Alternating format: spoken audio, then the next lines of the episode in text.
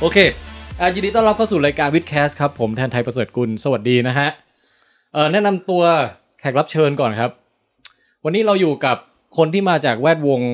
เรียกว่าอะไรดีฮะคอมพิวเตอร์ไซส์ครับ พูดได้แล้วครับ พูดได้ อ๋อครับผม ครับแวดวงอะไรฮะ คอมพิวเตอร์ไซก็ก็ถูกต้องนะครับ ครับ ครับ แล้วก็เอ่อแวดวงการศึกษาไทย ครับผม เริ่มจากอาจารย์ม็อกก่อนก็ได้ครับอาจารย์ม็อกยินดีต้อนรับเข้าสู่วิดแคส อ๋อ ครับ สวัสดีครับพี่แทนไทย ครับ ชื่อม็อกครับ ชื่อจริงชื่อ ผนวกเดชสุวรรณทัศน์ครับ ครับอาจารย์ม็อกทำทำงานทำการอะไรอยู่ที่ไหนฮะ ทำการทำการเป็นนักวิจัยอยู่ที่มหาวิทยาลัยเทคโนโลยีพระจอมเกล้าธนบุรีครับ ครับ หรือที่เรียกว่าเทคโนบางมดนะครับ อ๋ออ อย่าสับสนกับเทคโนลาดกระบังครับ ครับ เป็น คน คู่อริกันป่ะฮะ ไม่ครับไม่ครับสนิทกันครับเฮ้ยแต่แต่ถ้าถ้าขึ้นแท็กซี่ต้องพูดให้ชัดเจน ฮะ เดี๋ยวเดี๋ยวเขาพาไปผิดที่ ครับ เคยมาแล้วครับ อ๋อ ครับผมมันมันแพงครับ เออจานม็อกเนี่ยก่อนหน้าเนี้คือผมก็มีแขกรับเชิญจากบางมดมา คือจานโตโต้สอน อ๋อ ฟิสิกส์ ครับ มีความเกี่ยวพันอะไรกันไหมฮะ อ๋อเขาเขาเป็นเจ้าของคอนโดที่ผมเช่าอยู่ครับ เดือนเดือนที่แล้วที่ใจายเลทไปหน่อยขออภัยนะครับ คือเป็นคือเป็นเจ้าหนี้ของจานม็อกเหรอ เจ้า ฮะ หนี้ผมครับ อ๋อโอเค ามาเจอโดยบังเอิญที่มจทเนี่ยแหละครับ ครับ จากตอนที่ผมเคยทำงานที่สถาบันการเรียนรู้ที่ที่อาจันโตโตอยู่ครั ครับ บ ไม่ได้เป็นเพื่อนวัยเยาว์หรืออะไรอย่างงี้ใช่ไหม ไม่ครับมาเป็นเพื่อนวัยโตเนี่ย เพื่ แห อน ละค ร่ รั วมบงาน ใช่ครับ อ๋อโอเคฮะ ครับ ครับ เพื่อนร่วมงานเพื่อนตีแบดเพื่อน ได้ครับ กินไก่เบตงตอนเย็น ครับ ครับผม โอเค แล้วเอ่อที่บางมดเนี่ยจานม็อกก็สอนอยู่ อ่าผมเป็นนักวิจัยครับ ออกเป็นนักวิจัย อ่านักวิจัยก็สอนด้วย แต่ว่าไม่ได้มีหน้าที่สอนเป็นหลักครับวิจัยโน่นวิจัยนี่ไปเรื่อยๆอะไรก็ได้ครับ อ๋อ ช่วงสองสามปีมาเนี้ยก็ ครั คือบ ไปช่วยสสวท อ่าเนี่ย อ่าสสวทเนี่ยเอ่อคือสถาบันส่งเสริมการสอนวิทยาศาสตร์ และเทคโนโลยี ครับ นะครับเป็นหน่วยงาน อืม ภายใต้กระทรวงศึกษาธิการ ครับ ครับผมเขาเขียนหลักสูตรใหม่ขึ้นมา แล้วก็เขียนแบบเรียนก็ไป อืม ช่วยเขาเขียนทั้งหลักสูตรแล้วก็แบบเรียน แต่ว่าที่ว่าไปช่วยนี่คือเป็นหนึ่งในหลาย ๆ คนนะครับ ครับ ที่ ครับ ที่เขาช่วยช่วยๆกัน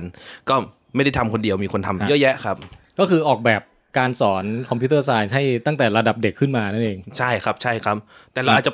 ชื่อมันอาจจะเปลี่ยนนิดนึงมันอาจจะไม่ใช่ เออ คอมพิวเตอร์ไซด์เพราะว่าคอมพิวเตอร์ไซด์มันฟังดูแบบระดับมหาลัยอะไรเงี้ยเรียนกัน อ๋อ นี่คือคอมพิวติ้งไซส์ครับ เฮ้ย ผ มัน ม มันไม่เหมือนกันเหรอ มัน ฮะ ต่างกันนิดนึงครับคอมพิวเตอร์ไซน์เนี่ยเราเรียนเรื่องเกี่ยวเกี่ยวกับการเขียนโปรแกรมเรื่องของตรรกศาสตร์ เรื่องของการคิดเป็นเหตุเป็นผลอัลกอริทึมคำพวกนั้นนะครับ ครับ อ่าแต่นั่นแหะคือคอมพิวเตอร์ไซส์ ครับ แต่ว่าคอมพิวติ้งไซส์ที่เราสอนตั้งแต่เด็กเนี่ยคือเราต้องการให้เรื่องเนี้ยเกี่ยวกับคอมพิวเตอร์ทั้งหมดนะนะก็คือเราเรียกว่ารวมๆว่าคอมพิวติ้งก็รวมถึงเรื่องการรู้เท่าทันข่าวลวงข่าวสารออนไลน์ การหลอกลวงออนไลน์ด้วเอ๊ยะ นี้เราเรียกว่าการรู้ดิจิทัลหรือว่าดิจิทัลลิทเท a ซี ฮะ นะครับ อ๋อ แล้วก็อีกส่วนหนึ่งก็คือส่วนของ ICT อ่า อืม การใช้สเปรดชีตการใช้ Word Processor การใช้โปรแกรมค้นหาในการหาข้อมูลความรู้กลันกรองยังไงถึงจะได้ข้อมูลที่มีคุณภาพทำงานร่วมกับผู้อื่นผ่านระบบอินเทอร์เน็ตยังไง VR คืออะไร อะไรเงี้ยนะครับ AI คืออะไร เทคโนโลยี ใช่ สา ครับ มัญที่ควรรู้ทั้งหลาย ที่ควรรู้ทั้งหลายแล้วต้องรู้อะไรมันบ้าง แล้วก็เอ่อรู้แล้วในอนาคตเผื่อว่าวันหนึ่งได้ใช้จะได้ใช้มันได้ ครับ หรือว่าในปัจจุบันนี่แหละก็ได้ใช้มันแล้ว บางทีเขาใช้เราแล้วโดยที่เราไม่รู้ตัวด้วยนะครับ อ่าสังเกตผมใช้คำว่าเขาใช้เรานะครับ ครับ คือ ทำไมครับ บางทีเราไม่ได้ใช้ AI บางที AI มันใช้เราเป็นเครื่องมือ โดยที่ อ๋อ เด็กๆเนี่ยไม่รู้ตัวหรอกนะครับ เฮ้ย นั่ง เออ ดู YouTube ไปเรื่อยๆขอโทษที่เอ่ยชื่อ product ฮะ นะครับ ฮะ นั่งดูวิดีโอออนไลน์ไปเรื่อย อ๋อ ๆ แล้วก็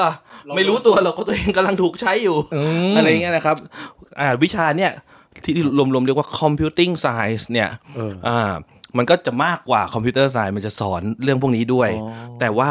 ทั้งหมดเนี่ยมันเกิดจากหลักการคิด ครับ อย่างเป็นเหตุเป็นผลและหลักการที่จะเข้าใจการทำงานพื้นฐานของของคอมพิวเตอร์ว่ามันทำงานทีละสเต็ปสเต็ปสเต็ป อืม ตามขั้นตอนที่มนุษย์น่ะโปรแกรมมาให้ให้กับมัน อืม นะครับ หลักการพื้นฐานพวกเนี้ยเด็กๆ จะได้เรียนรู้ผ่านส่วนที่เรียกว่าคอมพิวเตอร์ไซส์ซึ่งอยู่ในคอมพิวติ้งไซส์อีกทีหนึง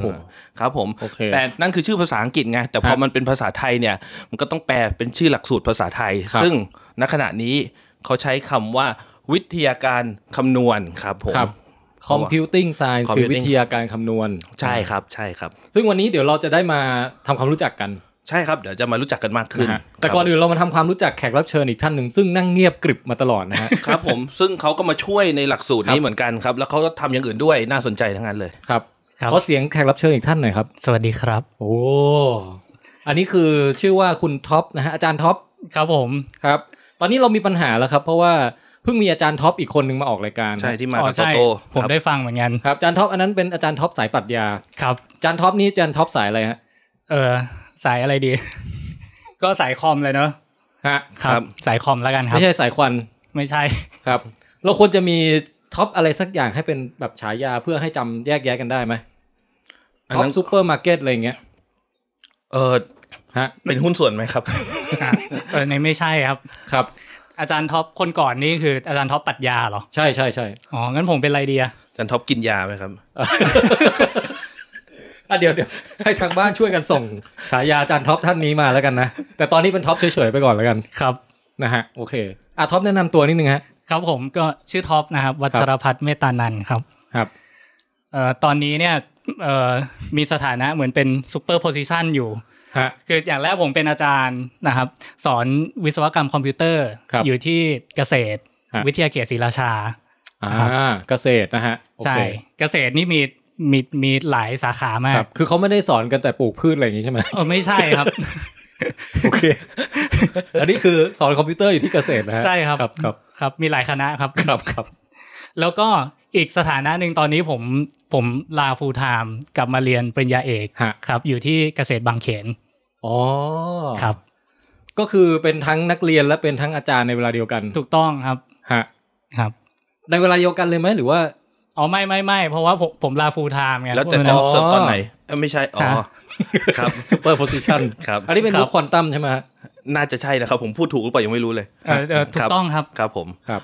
เออแล้วแล้วคุณท็อปเนี่ย อาจารย์ท็อปจากเกษตรเนี่ยมีความสัมพันธ์ยังไงกับอาจารย์ม็อกจากเออบางมดฮะ เขาเป็นนายจ้างผมครับ เอาอีกแล้วเหรอ อาจาร ฮะ ย์ท็อป ใช่ครับ ผมมีแต่เจ้าหนี้กับนายจ้าง ที่อยู่ในชีวิตเนี่ย ก็ตอนอยู่เกษตรตอนผมกลับมาเมืองไทยใหม่ ๆ ก็ไม่มีอะไรทำครับ ครับ ก็อาศัยเพื่อนอีกรุ่นพี่อีกคนหนึ่งถามว่ามีใครเขาอยากจะ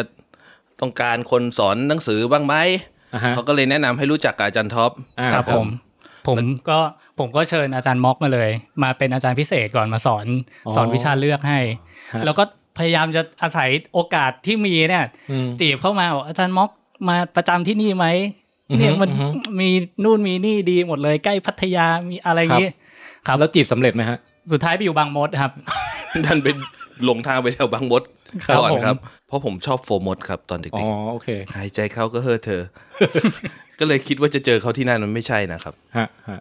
เรามาเริ่มเริ่มเข้าสาระสักนิดกันดีไหมฮะ ดีครับ ครับ ครับ เราเข้าอะไรก่อนดีครับ อะไร ผม ดี ว่า อาจารย์ม็อก เมื่อกี้พรีวิวเรื่อง อืม หลักสูตรวิทยาการคำนวณไปแล้ว ใช่ใช่ ลองมาพรีวิวเรื่องเกี่ยวกับ AI หรือ เออ อ่า อ๋อ อ่า ปัญญาประดิษฐ์เหรอฮะ ครับ ครับ ทุกวันนี้นี่ ถือว่าเป็นเรียกว่าใครๆก็พูดถึงใช่ไหม อืม ครับ แล้วก็เราจะได้เห็นความสำเร็จของ AI เนี่ย ครับ เต็มไปหมดเลย อืม ล่าสุดผมเพิ่งผมเพิ่งเห็นโพสต์เมื่อไม่กี่วันมาเนี้ยบอกว่ามี AI ที่สามารถอะไรนะทำข้อสอบ อื้อหือ ทำข้อสอบนะครับของนักเรียนระดับมัธยมได้แล้ว อื้อหือ ได้คะแนนประมาณ 80เปอร์เซ็นหรืออะไรสักอย่างไม่แน่ ข้อ ใจ สอบวิชาเลยอ่ะ เออไม่รู้เหมือนกัน อืม หลายๆวิชานะ วิชา ณิต คอม ศสต ด้วย ร์ เป วิ ล่า ทยาศาสตร์ อันน่าจะเป็นโดยรวมใช่ไหมครับ แต่ว่าก็คือเป็นข้อสอบที่เป็นภาษามนุษย์เนี่ยจริง อ๋อ ครับ คือหมายถึงว่า เออมันมันอ่านข้อสอบเองเลยอย่างนี้เหรอ ๆ ใช่ใช่ครับ อืม ซึ่งซึ่งผมเดาว่าเขาคงเริ่มจากภาษาอังกฤษก่อน หมายถึงภาษาที่เขียนในข้อสอบอ่ะ อ่า เป็น ใช่ ภาษาอังกฤษก่อน ใช่ครับ แต่มันจะเปลี่ยนเป็นภาษาอื่นมันก็ไม่ยากอะไร ครับ เออน่าสนใจ แต่ข้อสอบในระดับมหาวิทยาลัย เท่าที่ผมเห็นในในหัวข่าวฮนะะ ผมอ่านคร่าวๆ ข้อสอบในระดับมหาวิทยาลัยยังทำคะแนนได้ไม่ดี คือแบบ ยังยังอ่อนมาก เหมือนกับว่ายังอ่านอ่านสมการคณิตศาสตร์ไม่รู้เรื่องอะไรอย่างนี้ เออ ครับ แต่ถ้าให้มันเรียนไปอีกสักครึ่งปีมันอาจจะจบปริญญาเอกเลยก็ได้นะ อันนี้ไม่แน่ใจครับ เออ ผมผมหวังว่าอีกไม่นานเนี่ย อยากจะให้มีมากเลยคือ AI ตรวจข้อสอบ โอ้อันนี้น่าสนใจฮะอาจารย์ม็อกอยากให้มีไหมฮะ ดีนะครับดีนะครับ แต่ว่าปัญหาคือเราจะสุดท้ายแล้วเราจะเชื่อคะแนนมันได้แค่ไหน เออ นั่นอีกเรื่องหนึ่ง ผมผมอ่านไอ้พวกข่าว AI เนี่ย ส่วนใหญ่ผมจะเห็นที่ประสบความสำเร็จเยอะนะ คือเวลาแบบอะไรที่มันตาลายลายๆตาคนแบบดูไม่ไหวแล้วตาลายแบบ หมออ่านเอ็กซเรย์อ่านซีทีสแกนหรือว่าแบบสแกนแผนที่โลกเพื่อหาโบราณสถานบางอย่างอะไรเงี้ย อืม พวกเนี้ย AI มันจะแบบดีเทคเก่งกว่าคนเยอะเลยอะ ใช่ใช่ใช่ใช่ครับ คือจริงๆต้องบอกว่าไอ้ AI เนี่ยเวลามันมันมันมองรูปหรือมันมองอะไรเนี่ย อือฮึ มันมีวิธีการมองหรือวิธีการคิดเนี่ยอาจจะไม่ได้เหมือนกับมนุษย์เรา ฮะ ทำให้ผลที่ได้มันไม่เหมือนกันครับ ซึ่งจริง ๆ ตรงเนี้ยมันมีข้อเสียเหมือนกันนะ เดี๋ยว อืม เดี๋ยวผมอาจจะเล่าให้ฟังในเชิงรายละเอียด ได้ อีกที ฮะ หนึ่ ได้ ง ได้ ครับครับผมเคยได้ยินคนพูด AI กันเยอะแยะแบบว่าทั้งในแง่ที่ว่ามันมีกี่แบบอะไรบ้าง หรือว่า อืม มันจะมาแย่งงานมนุษย์หรืออะไรอย่างเงี้ยนะครับแต่ ครับ ผมว่าแง่มุมที่ผมคุยกับอาจารย์ท็อปแล้วว่าน่าสนใจเนี่ยก็คือที่อาจารย์เขาศึกษาอยู่ก็คือ เหมือนกับว่า เอ้ยถ้ามันมี AI อยู่ในโลกแล้ว ซึ่งมันมีจริง ๆ แล้วเนี่ยแล้ว ครับ ถ้ามันแพร่หลายมากขึ้นเนี่ย มันมีประเด็นทางด้านศีลธรรมอะไรบ้างที่จะต้อง อืม ต้องคิด เราเคยได้ยินกันเยอะแยะใช่ไหมว่าโดยเฉพาะตอนร่างหลักสูตรเนี่ยนะครับ ว่า โอ้สอนคอมพิวเตอร์เด็กสอนเขียนโปรแกรมสอนโคดดิ้ง อืม เออสอนทำไมสอนให้เด็กเป็นคนดีก่อนดีกว่า ใช่ไหมครับ ผมก็บอกใช่มันไปด้วยกันไม่ได้เหรอคนดีจะจะจะแบบมีสมองสักหน่อยไม่ได้เหรอ ทำไมคนดีต้องต้องแบบต้องเลือกระหว่างเอ้ยหนูจะดีหรือหนูจะหนูจะดีแต่ฉลาดน้อย หรือว่าหนูจะฉลาดมาก แต่เป็นคนเลวร้าย ต้องเลวเท่านั้น มัมันต้องเลือก อืม เอ่อแบบสองอย่างนี้เท่านั้นเหรอ อันนี้นะครับ แต่ว่าผมกำลังคิดว่ามันจะมีประเด็นทางด้านศีลธรรมบางอย่างเนี่ย อืม หรือเรียกว่าความอย่าใช้คำว่าศีลธรรมแล้วกันมันฟังดูเหมือนศาสนาใดศาสนาหนึ่งมากเกินไปใช้ใช้คำว่าจริยธรรม เออ หรือว่าประเด็นทางด้านความยุติธรรมของสังคมบางอย่าง ซึ่งไปโยงกับเรื่องนี้ได้ ที่มันโยง อื ที่มันอยู่ในเทคโนโลยี AI เนี่ย ฮะ ซึ่งถ้าเกิด ใช่ คุณไม่เข้าใจหลักการทำงานพื้นฐานของคอมพิวเตอร์ อืม คุณไม่เข้าใจพื้นฐานของ AI บางอย่าง คือคุณไม่เก่งก่อนอะ อืม ในระระดับหนึ่ง คุณจะไม่มีทางที่จะมีพื้นฐานเพียงพอที่จะไปพิจารณา อืม ประเด็นทางด้านจริยธรรมของ AI ซึ่งผมว่า โอ้โหผมวันนั้นผมแอบหยิบหนังสือเขามามานั่งอ่านหนังสือที่เขานั่งอ่านอยู่เนี่ยผมแอบหยิบมา ครับ ดูแล้วรู้สึกว่าผมประเด็นอะไรมันน่าสนใจเยอะแยะเลย ใช่ หมายถึงหนังสือที่คุณท็อปนั่งอ่านอยู่ ที่คุณทอมนั่งอ่านอยู่ อ่ะ ถูกต้อง ใช่ ครับ ก็คือในแง่ศิลธรรมเนี่ยเราก็ไปแย่งหนังสือคนอื่นมาอ่าน ระหว่างที่เขากำลังอ่านอยู่เนี่ยฮะ อ่ะ ถือว่าโอเคไหมครับ ก็ เอาด้วยความด้วยความยินยอมครับผมยินดีครับ มีการยินยอมแล้ว เขา ไม่ยินเขาไม่ยินยอมย้อนหลังครับ ถือว่าถือว่าผ่าน ครับครับอืมได้แสดงว่าเอ่อวันนี้มีประเด็นน่าสนใจ 2 อย่างละก็คือ computing science และการสร้างหลักสูตรในเมืองไทย ครับ เออ ครับ นะฮะแล้วก็เรื่อง AI ครับ ครับ วันนี้อยากอยู่ถึงกี่โมงฮะ ตอนนี้เป็นเวลาสองทุ่ม เรามาเคาน์ดาวน์วันพ่อกันไหมครับ ครับ ต้องบอกว่าวันนี้เออเริ่มรู้สึกว่าเป็นเข้าสู่ฤดูหนาวอย่างจริงจังนะฮะ วันที่ ใช่ 4ธันวา ใช่ครับ โนถูกต้องครับ ครับ วันนี้รู้สึก ขนาด ออกมารุกงเทพ แล้วสด ยัง ชื่นมาก นะฮะเหมาะ ครับ กับการคุยกันเรื่องทางด้านเอ่อเทคโนโลยีและคอมพิวเตอร์ทั้งหลาย ครับ ครับแต่เสียดายไม่มีเครื่องดื่ม ไม่ไม่เป็นไรครับ ครับไว้ ครับ ไว้ทีหลังก็ได้ เอาไว้ ครับ เอาไว้คุยให้เสร็จก่อนแล้ ลั ว กซอยยังมีใช่ครับ ครับ ได้ครับ โอเค ครับผม เอาเรื่องเอาเรื่องไหนเริ่มก่อนดีเรื่องหลักสูตรไหมฮะ หลักสูตรได้ครับ ก็ ผม เออเออเดี๋ยวแป๊บนึงผมลืมไปว่าจริง ๆอ่ะที่อย่างหนึ่งที่ผมรู้จักอาจารย์ม็อกด้วยคืออาจารย์ม็อกเป็นเป็นอาจารย์สอนค่ายโอลิมปิกคอมถูกไหมฮะ ใช่ครับ แล้วแล้วอาจารย์ท็อปสอนด้วยป่ะ สอนด้วยเหมือนกันครับ อ่า แล้วก็พาเด็กไปแข่งไหมฮะ ก็มีครับคนละไปกันคนละปี อ่า สอง ใช่ ปี เออเออเดี๋ยวเดี๋ยว ค อา รับ จ ผม จะถ้าถ้าสมมติเสียบเรื่องเนี้ยเล่าประสบการณ์สอนสอนค่ายโอลิมปิก แล้วก็พาเด็กไปแข่งเนี่ยเออสักตรงไหนสักแห่งหนึ่งก็เสียบได้นะฮะ อ่าครับผมค ครั รับบ ผมครับ ครับ ผม อ่า ก็เอ้ยจริง ๆ เสียบตอนนี้เลยก็ได้ เสียบตอนนี้เลยมา เออคือแบบผม อืม ผมเดิน ผมหนาว เข้ อะปิดแอร์เลยนะ ได้ครับได้ครับ เออโอเคอ่ะ ผมเดินหลงเข้ามาในค่ายคอมพิวเตอร์โอลิมปิกเนี่ยตอนมสาม ครับ ครับผมซึ่งมันเกิน 20 ปีมาแล้วนะครับ ครับ แต่ว่า อืมอืม ตัวเลขจริงๆ เดี๋ยวค่อยไปคำนวณอีกทีแล้วกัน ก็คือตอนนั้นเนี่ยก็รู้สึกว่ามันโอ้โหมันช่างเปิดโลกทัศน์ในโรงเรียน ผมก็เรียนอยู่โรงเรียนแบบดีพอสมควรนะ แต่มันไม่มีสอนอะไรอย่างเงี้ย เออ แล้วก็โอ้โหครั้งแรกที่รู้สึกว่ามาเรียนแล้วอ๋อไอการนั่งเรียนไม่รู้เรื่องมันเป็นอย่างนี้นี่เอง มันเป็นความรู้สึกที่เจ๋งมากเลยเพราะว่า เออ เอ่อก็ตอนอยู่ในโรงเรียนเราก็รู้สึกว่าไอสิ่งที่เรียนใน รู้ โรง เรื่อง เรียนอะ ตลอดใช่ไหม มันมันรู้เรื่องตลอดแล้วมันไม่เคยเข้าใจหัวอกของเพื่อนที่เขาแบบนั่งไม่รู้เรื่องอะ อืม ว่ามันเป็นยังไงไง ฮะ พอมาเจอของจริงได้ได้สำเนียกว่า อืม สติปัญญาของเราก็มีข้อจำกัดอยู่เหมือนกันเนี่ยครับ ครับ มันช่างแบบเปิดโลกทัศน์ ออ มันเป็นความทรมานที่เปิดโลกทัศน์นะครับ แล้วก็รู้สึกว่า เฮ้ย ไอสิ่งที่ได้เรียนเนี่ย พอเราไม่รู้เรื่องเนี่ย เราได้ลองพยายามไปเรื่อยๆ ถ้าเกิดเราชอบนะ มีฉันทะเนี่ย มัน ครับ ก็รู้เรื่องได้มากขึ้นเรื่อยๆ เอ้ย เด็ก ๆ คนอื่นเขาจะ เพื่อนๆ คนอื่นเขาจะมีโอกาสได้แค่ไหน เราก็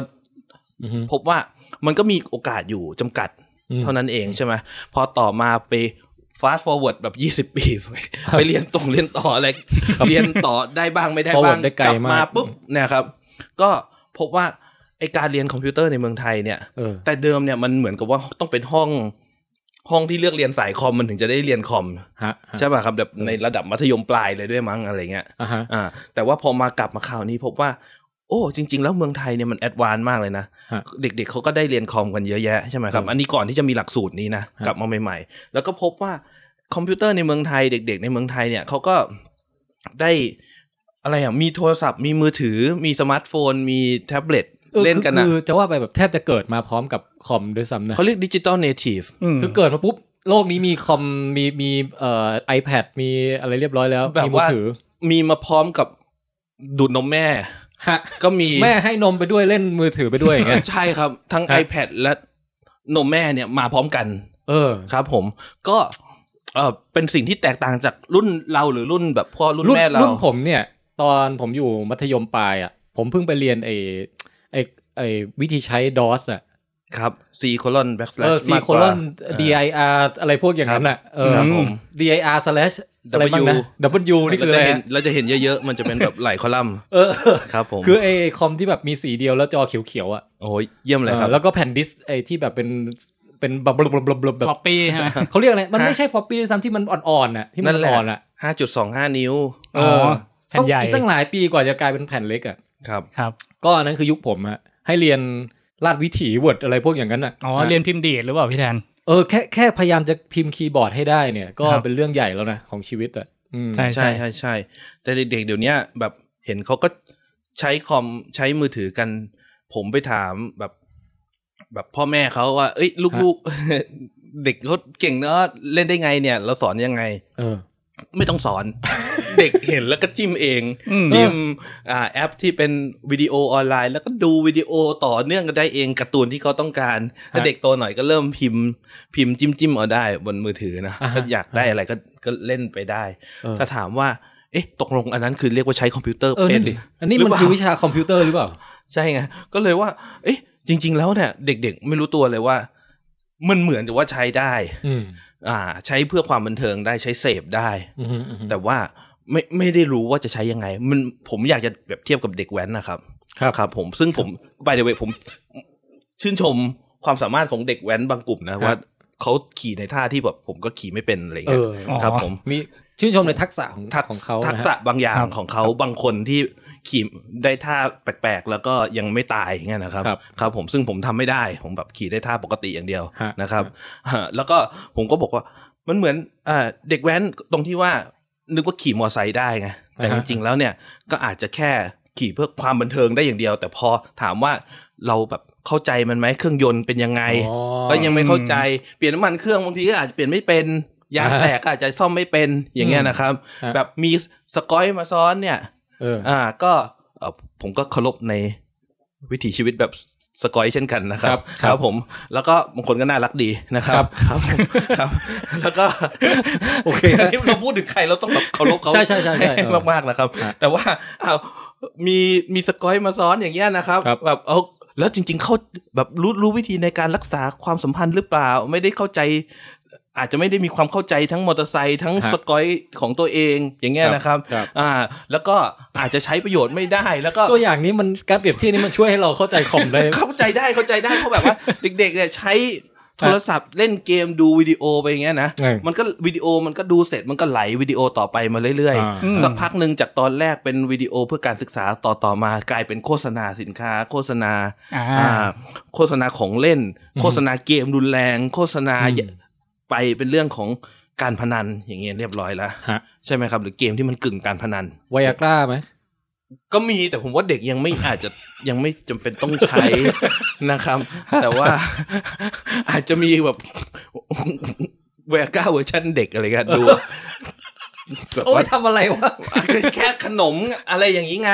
กินแล้ว โอเค คึ โอก เคครับ นะครับ แต่ว่าผมว่าว่าเขาเขาเขากำลังถูกใช้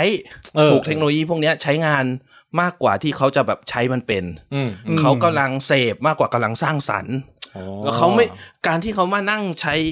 อ่าคอมพิวเตอร์อุปกรณ์คอมพิวเตอร์ในลักษณะเนี้ย อืม อ่าเขาไม่ รู้หรอกว่าเขากำลังพลาดโอกาสสำคัญที่จะได้เห็นอีกแง่มุมมุมหนึ่งของมัน อืม ซึ่งมันเป็นอุปกรณ์สร้างสรรค์สิ่งดีๆเยอะแยะ ทั้งสร้างสรรค์ อย่างเช่นวิดีโออ่าการตัดต่อวิดีโอการตัดต่ออ ม เสียงทำพอดแคสต์การ อืม ทำงานศิลปะ การเผยแพร่งานศิลปะ การเขียนโปรแกรม เออ ซึ่งจริง ๆ แล้วมันง่ายมาก การทำแอนิเมชันผ่านการเขียนโปรแกรม ฮะ ซึ่งจริง ๆ แล้วตอนนี้เด็กแบบประถมมีโอกาสได้เรียนละ เออ ครับผมซึ่งแต่เดิมอาจจะเป็นเฉพาะโรงเรียนที่อ่าเป็นโรงเรียนอีลิทหรือโรงเรียนแบบชั้นนำเท่านั้นอ่ะถึง ครับ จะมีโอกาสได้สัมผัสมันครับ อืม ก็รู้สึกว่าอ้อจริง ๆ แล้วเนี่ยยังมีความต้องการเรื่องนี้อยู่มากมายเลย อืม แล้วก็เอ๊ะแต่ใครจะเปลี่ยนแปลงระบบนี้ล่ะ ผมไม่ได้เป็นคนเปลี่ยนแปลง ผมเป็นคนแค่เข้ามา ตอนที่เขากำลังทำกำลังเกือบเสร็จพอดี ครับ ก็คือรุ่นพี่อาจงอาจารย์อ่า เขารีเริ่มมารุ่ รุ่นพี่รุ่นพ่อรุ่นอาจารย์ของอาจารย์ผมอีกทีนะครับเขาริเริ่มกันมานานแล้วผลักดันมานานแล้วว่าจะต้องสอนวิชาคอมพิวเตอร์เนี่ย อืม จะเรียกมันว่า ICT หรือวิชาคอมพิวเตอร์หรือวิชาคอมพิวติ้งหรือวิชาอะไรก็แล้วแต่เนี่ยนะในโรงเรียนแบบที่ไม่ใช่ว่าอ่ะถ้าเธอโตขึ้นไปจะเป็นนักคอมพิวเตอร์ก็ค่อยมาเรียน อ๋อ ถ้าเธอจากจะโตขึ้นไปเป็นแฟชั่นดีไซเนอร์ก็ไม่ต้องมาเรียนอันนี้ เออ ถ้าเธออยากโตขึ้นไปเป็นเกษตรกร ฮะ ก็ไปเรียนวิชาการเกษตร อ่าฮะ ไม่ต้องมาเรียนคอมพิวเตอร์ เออ อ อย่าง เงี้ยนะครับ เออเออ แต่ถ้าเป็นอยากจะเป็นกราฟิกดีไซเนอร์ก็มาเรียนคอมพิวเตอร์สายกราฟิกดีไซน์ ถ้าอยากจะเป็นโปรแกรมเมอร์ก็ค่อยมาเรียนโปรแกรมมิ่งอย่างเงี้ยนะครับ อืม ซึ่งเรามองว่ามันเป็นแบบทักษะอาชีพอาชีพหนึ่ง อื ไม่ใช่ทักษะชีวิต ออ เราไม่ได้มองมันเป็นว่าวิชาการแปลงฟัน เออ เหมือนกับสุขศึกษา ฮะ ใช่ไหมครับ ซึ่งสุขศึกษาเนี่ยอ่าพี่แทนไทยโตขึ้นมาไม่ได้เป็น ครับ อ่า เรียกว่าอะไร ทันตแพทย์ เออ แต่ก็ ทันตแพทย์ แต่ก็ฝึกแปลงฟันได้ แต่ก็ฝึกแปลงฟันมาใช่ไหมครับ ครับ ผมนั่งอยู่ตรงนี้ก็ ฮะ ลมหายใจหอมสดชื่นพอสมควร ครับครับ ครับผมซึ่งมันเป็นทักษะพื้นฐานที่ทุกคนจะต้องเรียนรู้ อ่าฮะอ่าฮะ มันไม่ใช่ว่าอ่าผมไม่ได้เป็นอาชีพนี้แล้วผมไม่ต้องเรียนรู้อย่างนี้ อ่า เป็นต้น ก็คือเราจะมองคอมพิวเตอร์เป็นทักษะพื้นฐานของชีวิต ครั แบบ บนี้ ซึ่งซึ่งเท่าที่ดูเนี่ยเอ่อตะกี้เปิดหนังสือที่ที่จันม็อกกับจันท็อปช่วยกันเขียนเนี่ยนะฮะเอ่อดูเล่นๆระดับปหนึ่งใช่ไหม ครับ เออ ตั้งแต่ปหนึ่งจนถึงประถม ครับ หกแล้วก็มีอีกทีมหนึ่งทำมัธยม มัธยม หนึ่งถึงมัธยม ฮะ หก คือเปิดเปิดดูมันไม่ใช่ว่ามาถึงเอ้าเปิดคอมขึ้นมาแล้วพิมพ์ตามนี้หรืออะไรอย่างนั้นนะมันเหมือนแบบฝึกให้คิดเป็นคิดอย่างเป็นเหตุผลและเป็นระบบเริ่มอย่างนี้ก่อนถูกไหมฮะ ใช่ใช่ค ใช่ รับ ครับ หน้า เออ แรกที่โชว์องค์ประกอบของคอมพิวเตอร์ว่าคอมพิวเตอร์ประกอบไปด้วยจอภาพกล้องทัชแพดคีย์บอร์ดเมาส์เนี่ยนะครับ ครับ ถ้าเป็นหนังสือคอมพิวเตอร์ทั่วไปมันก็ต้องโชว์ตั้งแต่หน้าแรก เออ อันนี้มันโผล่มาหน้า 63 ครับ กว่ากว่า จะ อัน มี นี้ครึ่งเล่มแล้ว นี่คือครึ่งเล่ม คือคือกว่าจะมีคอมพิวเตอร์โผล่มาในตำราเนี่ย อยู่หน้าอยู่กลางเล่มแล้ว ก่อนก่อนหนั้นนั้นมีเหมือนกันมีมาเป็นตัวประกอบเล็ก ครั ๆ บ ทีละ2อสพิกเซล เออ ครับผม แต่ว่าไอ้ที่แบบมานั่งชี้โยงว่ามันประกอบไปด้วยอะไรบ้างเนี่ย ฮะ โผล่มาในหน้า 63 ก่อนหน้านั้นทำอะไรครับ วิ่งเล่นกันเหรอ ใช่ครับ เขา วิ่งเล่น ฝึกเรื่องบทที่หนึ่งอ่ะฝึกนี่คือบทที่ห้าเนี่ยถึงจะได้เรียน เออ บทที่หนึ่งฝึกเรื่องการเปรียบเทียบ อ่ะฮะอ่ะฮะ อ่าอ่าการเปรียบเทียบเนี่ยเป็นพื้นฐานของการเลือก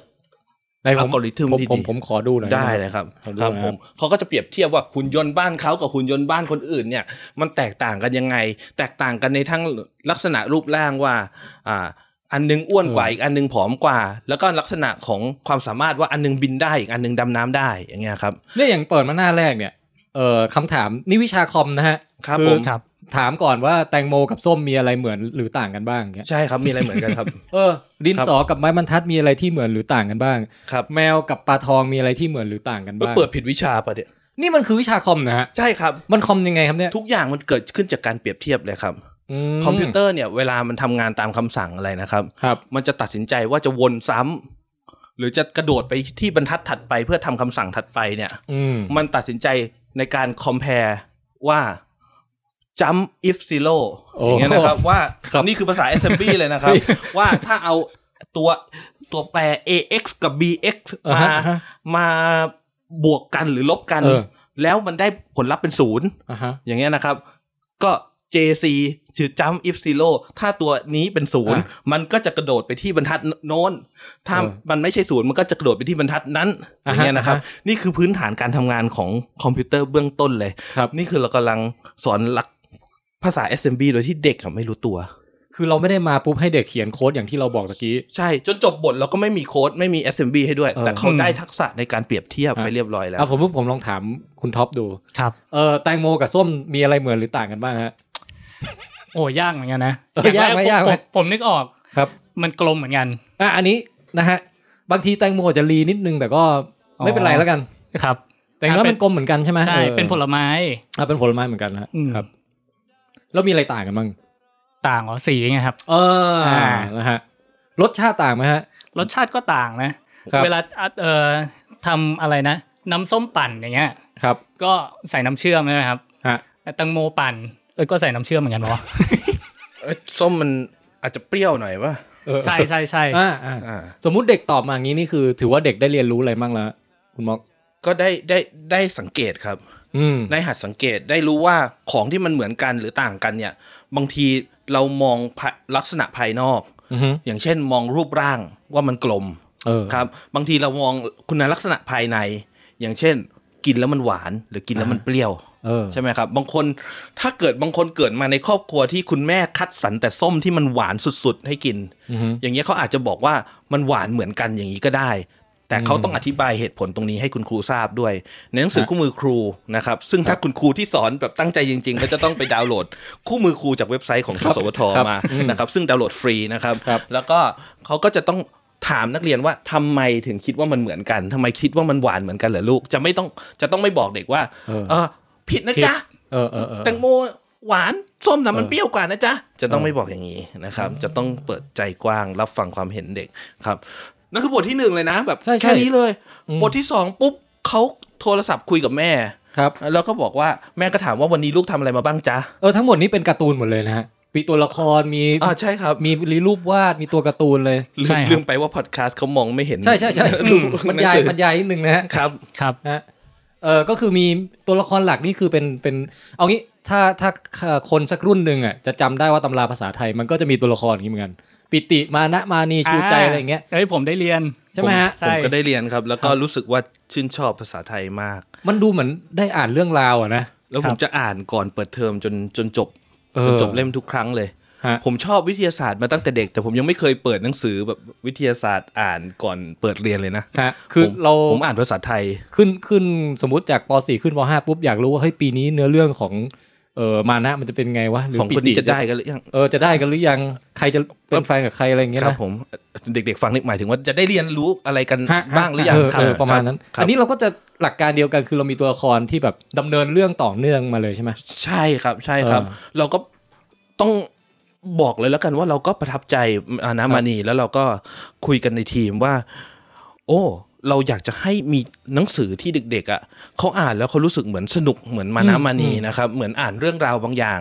สนุกมากเลยวางไม่ลง อยากจะแอบรู้ไปล่วงหน้า โดยที่ไม่ต้องบังคับให้เขาอ่าน ฮะ เสร็จแล้วพอสนุกสนานไปไปมามาเฮ้ยมันได้เรียนรู้อะไรบางอย่างโดยไม่รู้ตัว อืม เออ เรามองว่าหลาย ๆ อย่างในเรื่องของคอมพิวเตอร์นะครับ ครับ โดยเฉพาะในเรื่องของจริยธรรมของคอมพิวเตอร์เนี่ย เรื่องของการการรู้เท่าทันดิจิทัลหรือดิจิทัลลิเทอเรซีเนี่ย ฮะ ถ้าเขาถ้าเราสอนแบบเอ่อพร่ำสอน อืม ว่าจงทำอย่างนี้อย่าทำอย่างนั้นเนี่ย เด็กไม่ฟังหรอกครับ เด็กจะท่องไปสอบ อืมอืม ถ้ามันไม่มีสอบก็ไม่ท่อง ฮะ ครับผม หรือท่องไปสอบเสร็จก็จะทำตามหรือเปล่าเป็นอีกเรื่องหนึ่งชั่ว ครับ ชั่วดีรู้หมดอดใจไม่ไหวอย่างเงี้ยนะครับ อืม แต่ว่าถ้าเกิดเขาได้ซึมซับผ่านตัวละครว่าเห็นตัวละครเนี่ยไปทำผิดผิดพลาดแบบนี้ แล้วมันเกิดผลร้ายอย่างนี้ขึ้น อืม แล้วตัวละครได้เอ่อพัฒนาตนเองจากสิ่งที่ผิดผิดพลาดไป ฮะ ทำให้ตัวเองดีขึ้นทีละนิดทีละหน่อยอย่างเงี้ย อืม เขาจะรู้สึกว่าโอ้โหลุ้นไปกับตัวละครอ่ะ ซึ่งขออนุญาต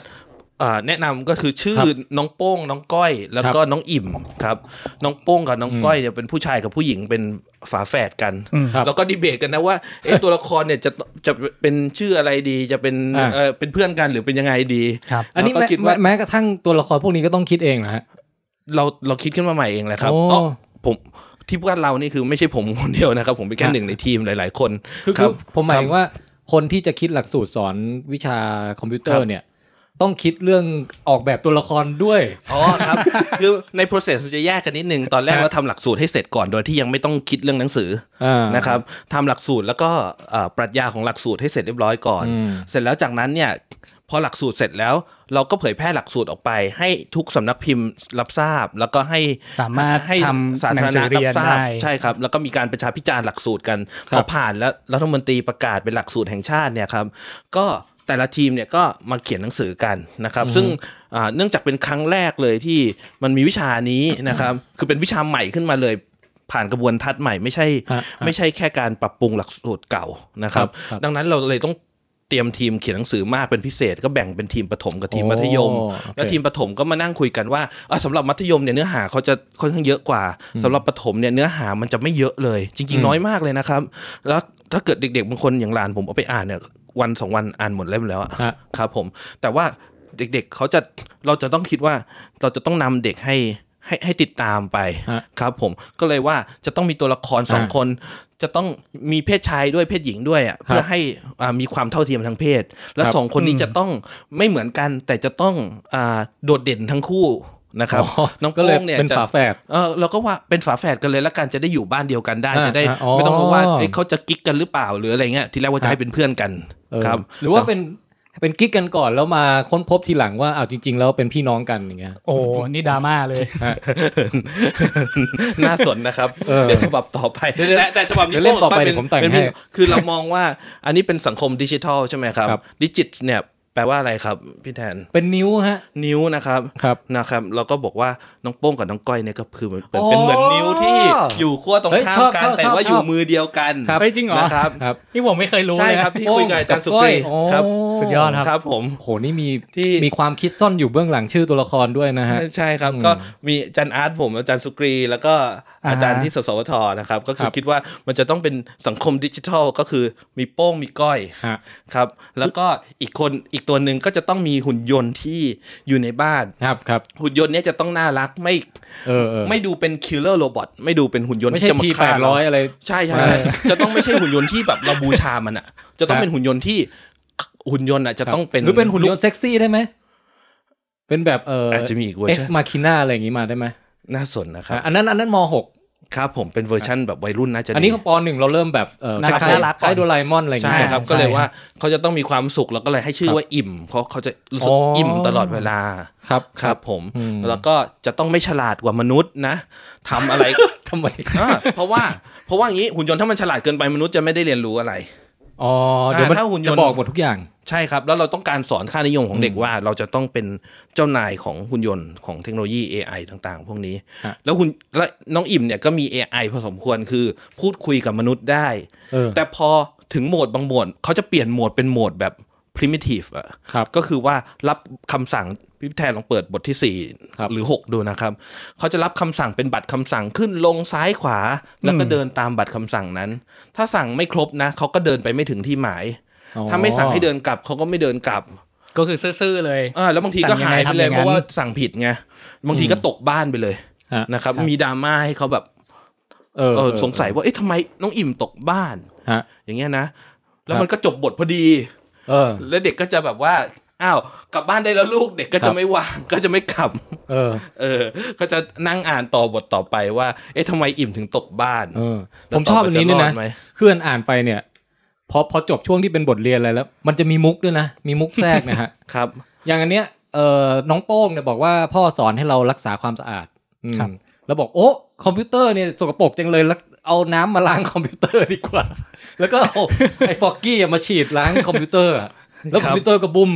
ครับผม ฮะ ซึ่งอาจจะเวอร์ไปนิดนึง มันจริงมันไม่จริง ๆ มันไม่บึ้มอ่ะ แต่มันอาจจะเจ๊ง ฮะ นะครับ เออแล้วก็มาแบบอืมมาขอโทษคุณพ่อว่าทำไงดีหนูทำคอมพังไปแล้วครับ อย่างเงี้ยอืมแล้วคุณพ่อก็แบบใจดีป่ะลูกปลอดภัยก็ดีแล้วนะ ใช่ใช่ใช่เสียงนั่นเลยครับ เดี๋ยวพ่อจะเอาคอมไปให้ลุงช่วยซ่อมเอง ใช่ครับใช่ครับ ก็อันนั้นบทนี้เราจะต้องสอนเรื่องการดูแลรักษาความปลอดภัยอ่าความสะอาด ฮะ ของคอมพิวเตอร์และการดูแลอุปกรณ์คอมพิวเตอร์ เออ สำหรับปหนึ่งเนี่ย ความปลอดภัยเรายังไม่ไปถึงโลกออนไลน์ ครับ เราก็แค่ว่าเสียบปลั๊กมันถอดปลั๊กมัน แล้วก็ อืม อยาวนิ้วไปจิ้มปลั๊กนะครับ อย่าเอาน้ำม อย่าเอาฟอกกี้ไปฉีด เออ ใช่ครับอยาวน้ำไปโดนคอมพิวเตอร์ ครับ เราสอนพื้นฐานแค่นั้นพอ ราะฉะนั้นจริง ๆ นี่ที่บอกที่บอกว่าเล่นมุกนี่จริง ๆ คือมันคือเนื้อหาใช่ไหม แม้ ค แต่ รับ ในมุกก็ยังมีสอดแทรก ใช่ครับ หรือว่า อืม ในป .5 นะครับเขาไปอ่าไปงานกีฬาสีอันหนึ่งซึ่งกีฬาสีอะไรก็ไม่รู้อะนะ ครับ มีการสอบถามกันเกี่ยวกับปัญหาเชิงตรรกศาสตร์นะครับ ว่าอ่ามีกล่องอยู่ 3 กล่องนะครับเพนกวินอยู่กล่องที่ 2 เพนกวินกับแพนด้ามาอยู่ติดกันสิงโตอยู่เหนือปลาปักเป้าแต่ละกล่องมันมีมันมีสัตว์ ฮะ พวกนี้อยู่นะครับ ถามว่าสุดท้ายแล้วตัวไหนจะอยู่กล่องไหน เออ แล้วมันก็มีกล่องเรียงกันจากบนลงล่างเงี้ยนะครับ อ่าฮะอ่า ค ฮะ รับผม แล้วเด็กๆก็ไม่รู้ว่า เอ๊ะ แก้ปัญหายังไงดีนะครับ คุณคุณครูก็เลยบอกว่าให้ใช้เหตุผลเชิงตรรกะสิครับ อืม นะครับ เหตุผลเชิงตรรกะคืออะไรครับอาจารย์ท็อป เหตุผลเชิงตรรกะคืออะไร นี่พี่แทนอ่านเลย ครับตะกะคืออะไรคะคุณครู แล้วมีไอ้หนุ่มคนหนึงเดินมาก็คือโป้ง ครับ ปะ คือโป้งครับใช่ โป้ง ครับ เดินบอกเอ้าตะกะก็คือคนที่กินมุมมามกินไม่เลือกไงน้องก้อยบอกนั่นมันตะกะโว้ย ของจริงไม่มีโว้ยแต่ว่า ใช่ครับ ครับ อ๋อโอเคเข้าใจแล้วฮะครับ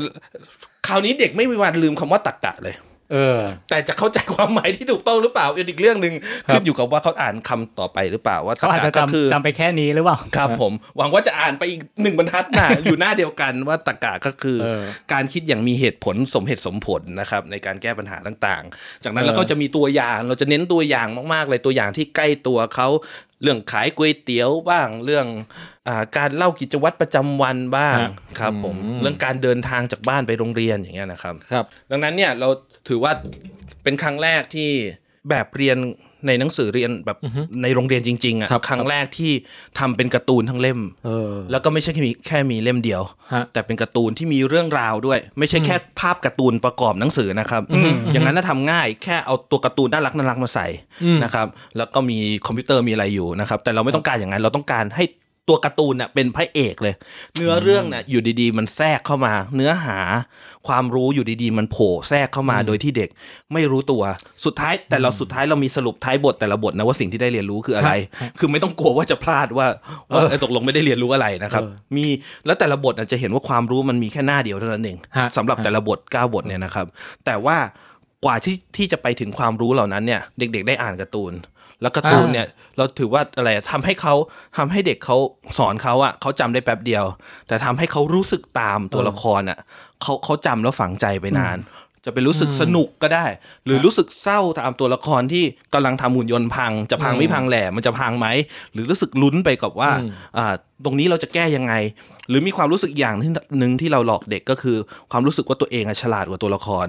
เพราะตัวละครจะทำอะไรที่มันไม่ออ t ติมัมไม่ดีที่สุด อืม นะครับหาทางจากบ้านไปโรงเรียน ก็เดินอ้อมไปซะงั้น เดินเดินอ้อมกำแพงไปซะงั้น เด็กอ่านดูก็อาจจะเห็นว่าเอ้ยมันไปทางนี้ก็ได้นี่ ใช่ เร็วกว่าอีกใช่ไหม ใช่ไม่ต้องไม่ต้องไปอ้อมทางนั้นก็ได้ ก็จะรู้สึกว่า เอ้ย ฉันเจอจุดผิดพลาด ฉันเจอจุดที่ทำได้เก่งกว่าได้ อืม ครับ แล้วก็มองว่าอยากจะให้มันเป็นการ์ตูนแบบเนี้ยต่อเนื่อง 6 ชั้นปีเลย เออ แล้วเสนอไอเดียไปไม่คิดว่าผู้หลักผู้ใหญ่จะยอมทำตามนะครับ จนถึงวันนี้ก็อย่าเพิ่งไปเตื อน ขอบคุณนะครับ เขายังไม่รู้ตัวเปล่า พูดไอเดียเนี้ยนะครับ ซึ่งตอนที่เราคิดว่าจะทำอะนะเราก็ไม่ได้คิดเลยว่าเราจะมีปัญญาทำเพราะ ว่า แต่ละคนก็ไม่เคยวาดการ์ตูนเคยแต่อ่านการ์ตูน เออ ครับ ผม แต่ก็อยากจะทำอะครับก็กระเสือกกระสนจนทำให้ได้ แล้วเราก็ได้ทีมกราฟิกที่ดี ฮะ ก็ได้รุ่นน้องอ่าน้องอ้อมน้องเมตตาที่ ครับ มมหาลัยที่มจทที่บางมดเนี่ยนะครับมาช่วยบุกเบิกการเขียนการ์ตูนครั้งแรกต่อมา ก็มีคนอื่นมารับช่วงต่อ ซึ่งเป็นทีมที่โปรเฟชชั่นอลมาก แล้วก็วาดการ์ตูนออกมาได้ได้ได้น่ารักมากเลย น่าจะลองไปทาบทามอาจารย์ที่เขียนวันพีซหรือว่า อืม โจโจ้ล่าข้ามศตวรรษอะไรพวกนี้นะฮะผมว่าลายเส้นน่าจะออกมาน่าสนใจ ครับผมอยากอยากไปติดต่อ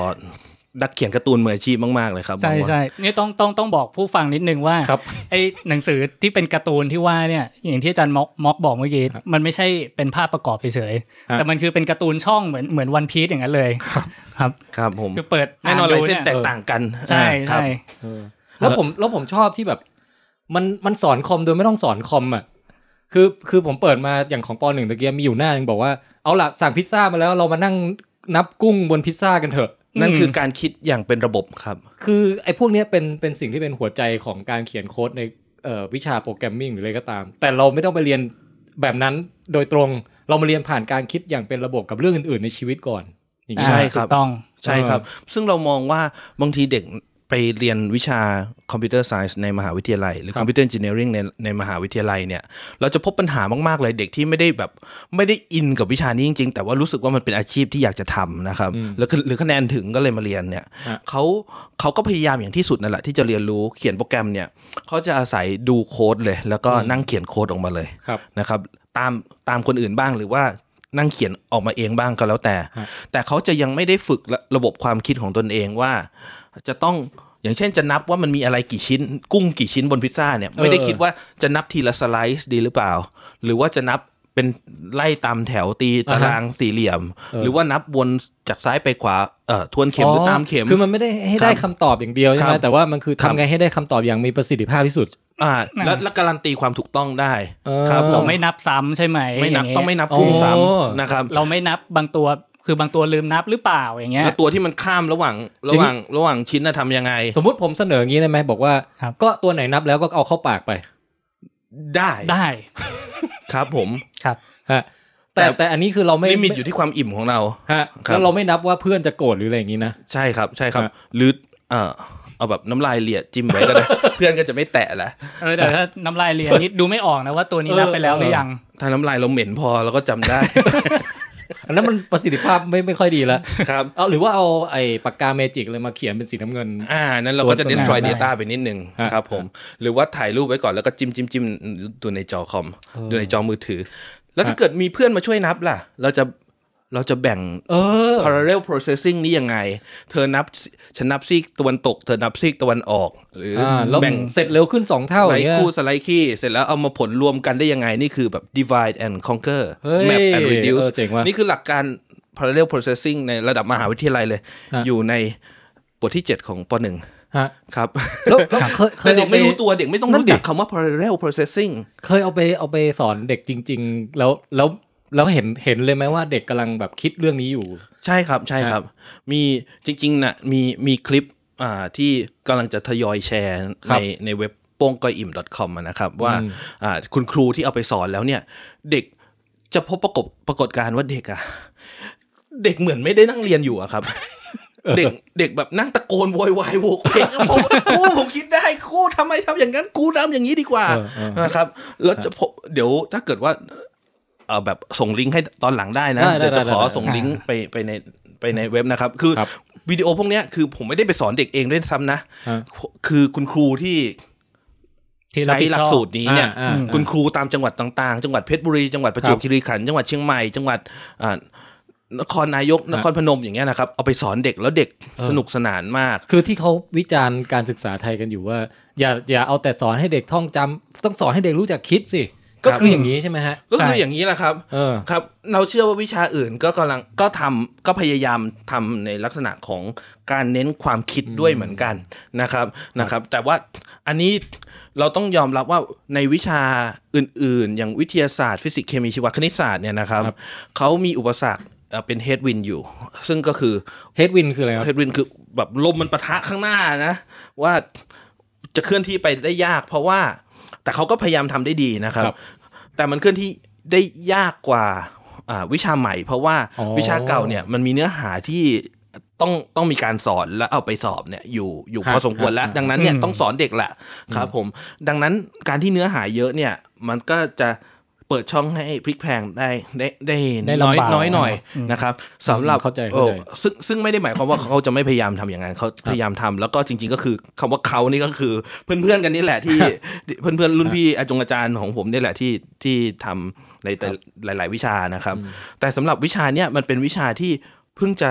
ออกแบบหลักสูตรขึ้นมาใหม่ ดังนั้นเราสามารถออกแบบได้ตั้งแต่ตัวหลักสูตรเลย อืม ให้มีเนื้อหาน้อยกว่าเดิมมาก ครับ คือ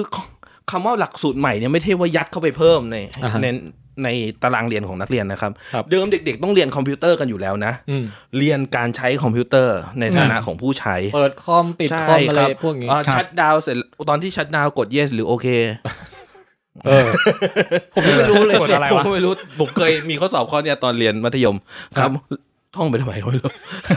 นะครับ แล้วพอเวอร์ชั่นใหม่มันก็เปลี่ยนใหม่ เออ ซอฟต์แว นั่นแห ร์ ละ ใช่ไหม เราไม่ต้องการให้เป็น หนัง การศึกษาที่พอปีถัดไปเอาใช้ไม่ได้แล้ว เราไม่อยากจะทำหนังสือเรียนที่ล้าสมัยตั้งแต่ก่อนถึงโรงพิมพ์ เ เออ ครับผมเราต้องการทำหนังสือเรียนให้ไม่ล้าสมัย ไม่ผูกติดกับรุ่นของซอฟต์แวร์ ครับ มันทำได้ก็ต่อเมื่อเราไม่ต้องมีซอฟต์แวร์อยู่บนหน้าปกเลยลองดูดิสี่ห้าเล่มตรงนี้นะครับ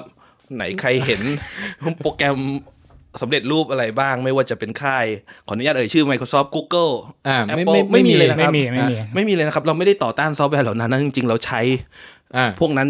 หนักๆเลย แต่ข้างในนี้จะมีบางช่วงที่สอนเรื่องซอฟต์แวร์พวกนั้นเหมือนกันสเปรดชีตก็ อ๋อ จะต้องมี Google Sheet หรือว่าอ่า Microsoft Excel เรา อ่าอ่าอ่า เราไม่ได้จำกัดค่าย เราสอนสิ่งที่มีประโยชน์กับเด็กนะครับ แต่ว่าสุดท้ายแล้วเนี่ย เราเน้นไปที่ความคิดของเด็ก ครับ การที่เป็นวิชาใหม่ทำให้เราออกแบบหลักสูตรให้ลดเนื้อหาลง อือฮึ และเพิ่มโอกาสในการ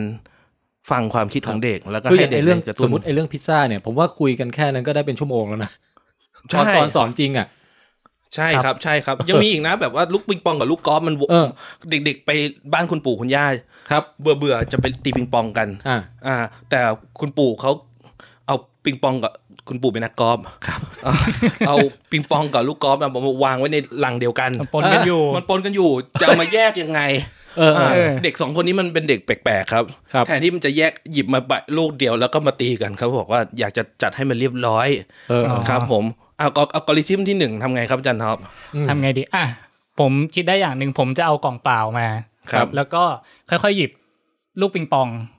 จากในลังนั้นน่ะ มาใส่ในกล่อง เออเออ ทีละลูกทีละลูกจนหมดอย่างเงี้ย ผมก็จะได้ในในกล่องใหม่ ก็จะมีแต่ลูกปิงปองอ่ะกล่องเก่าก็มีแต่ลูกกอล์ฟได้ไหมครับอย่างงี้ ได้ครับถูกต้องมากครับ เออ แล้วก็คราวนี้อ่าสมมุติว่านั่นคือวิธีของน้องโป้ง อืม แล้วน้องก้อยเดินเข้ามาเห็นว่าอาจารย์ท็อปเอ่อโป้งหยิบปิงปองออกมาก่อนใช่ไหม อืม ก้อยสังเกตว่า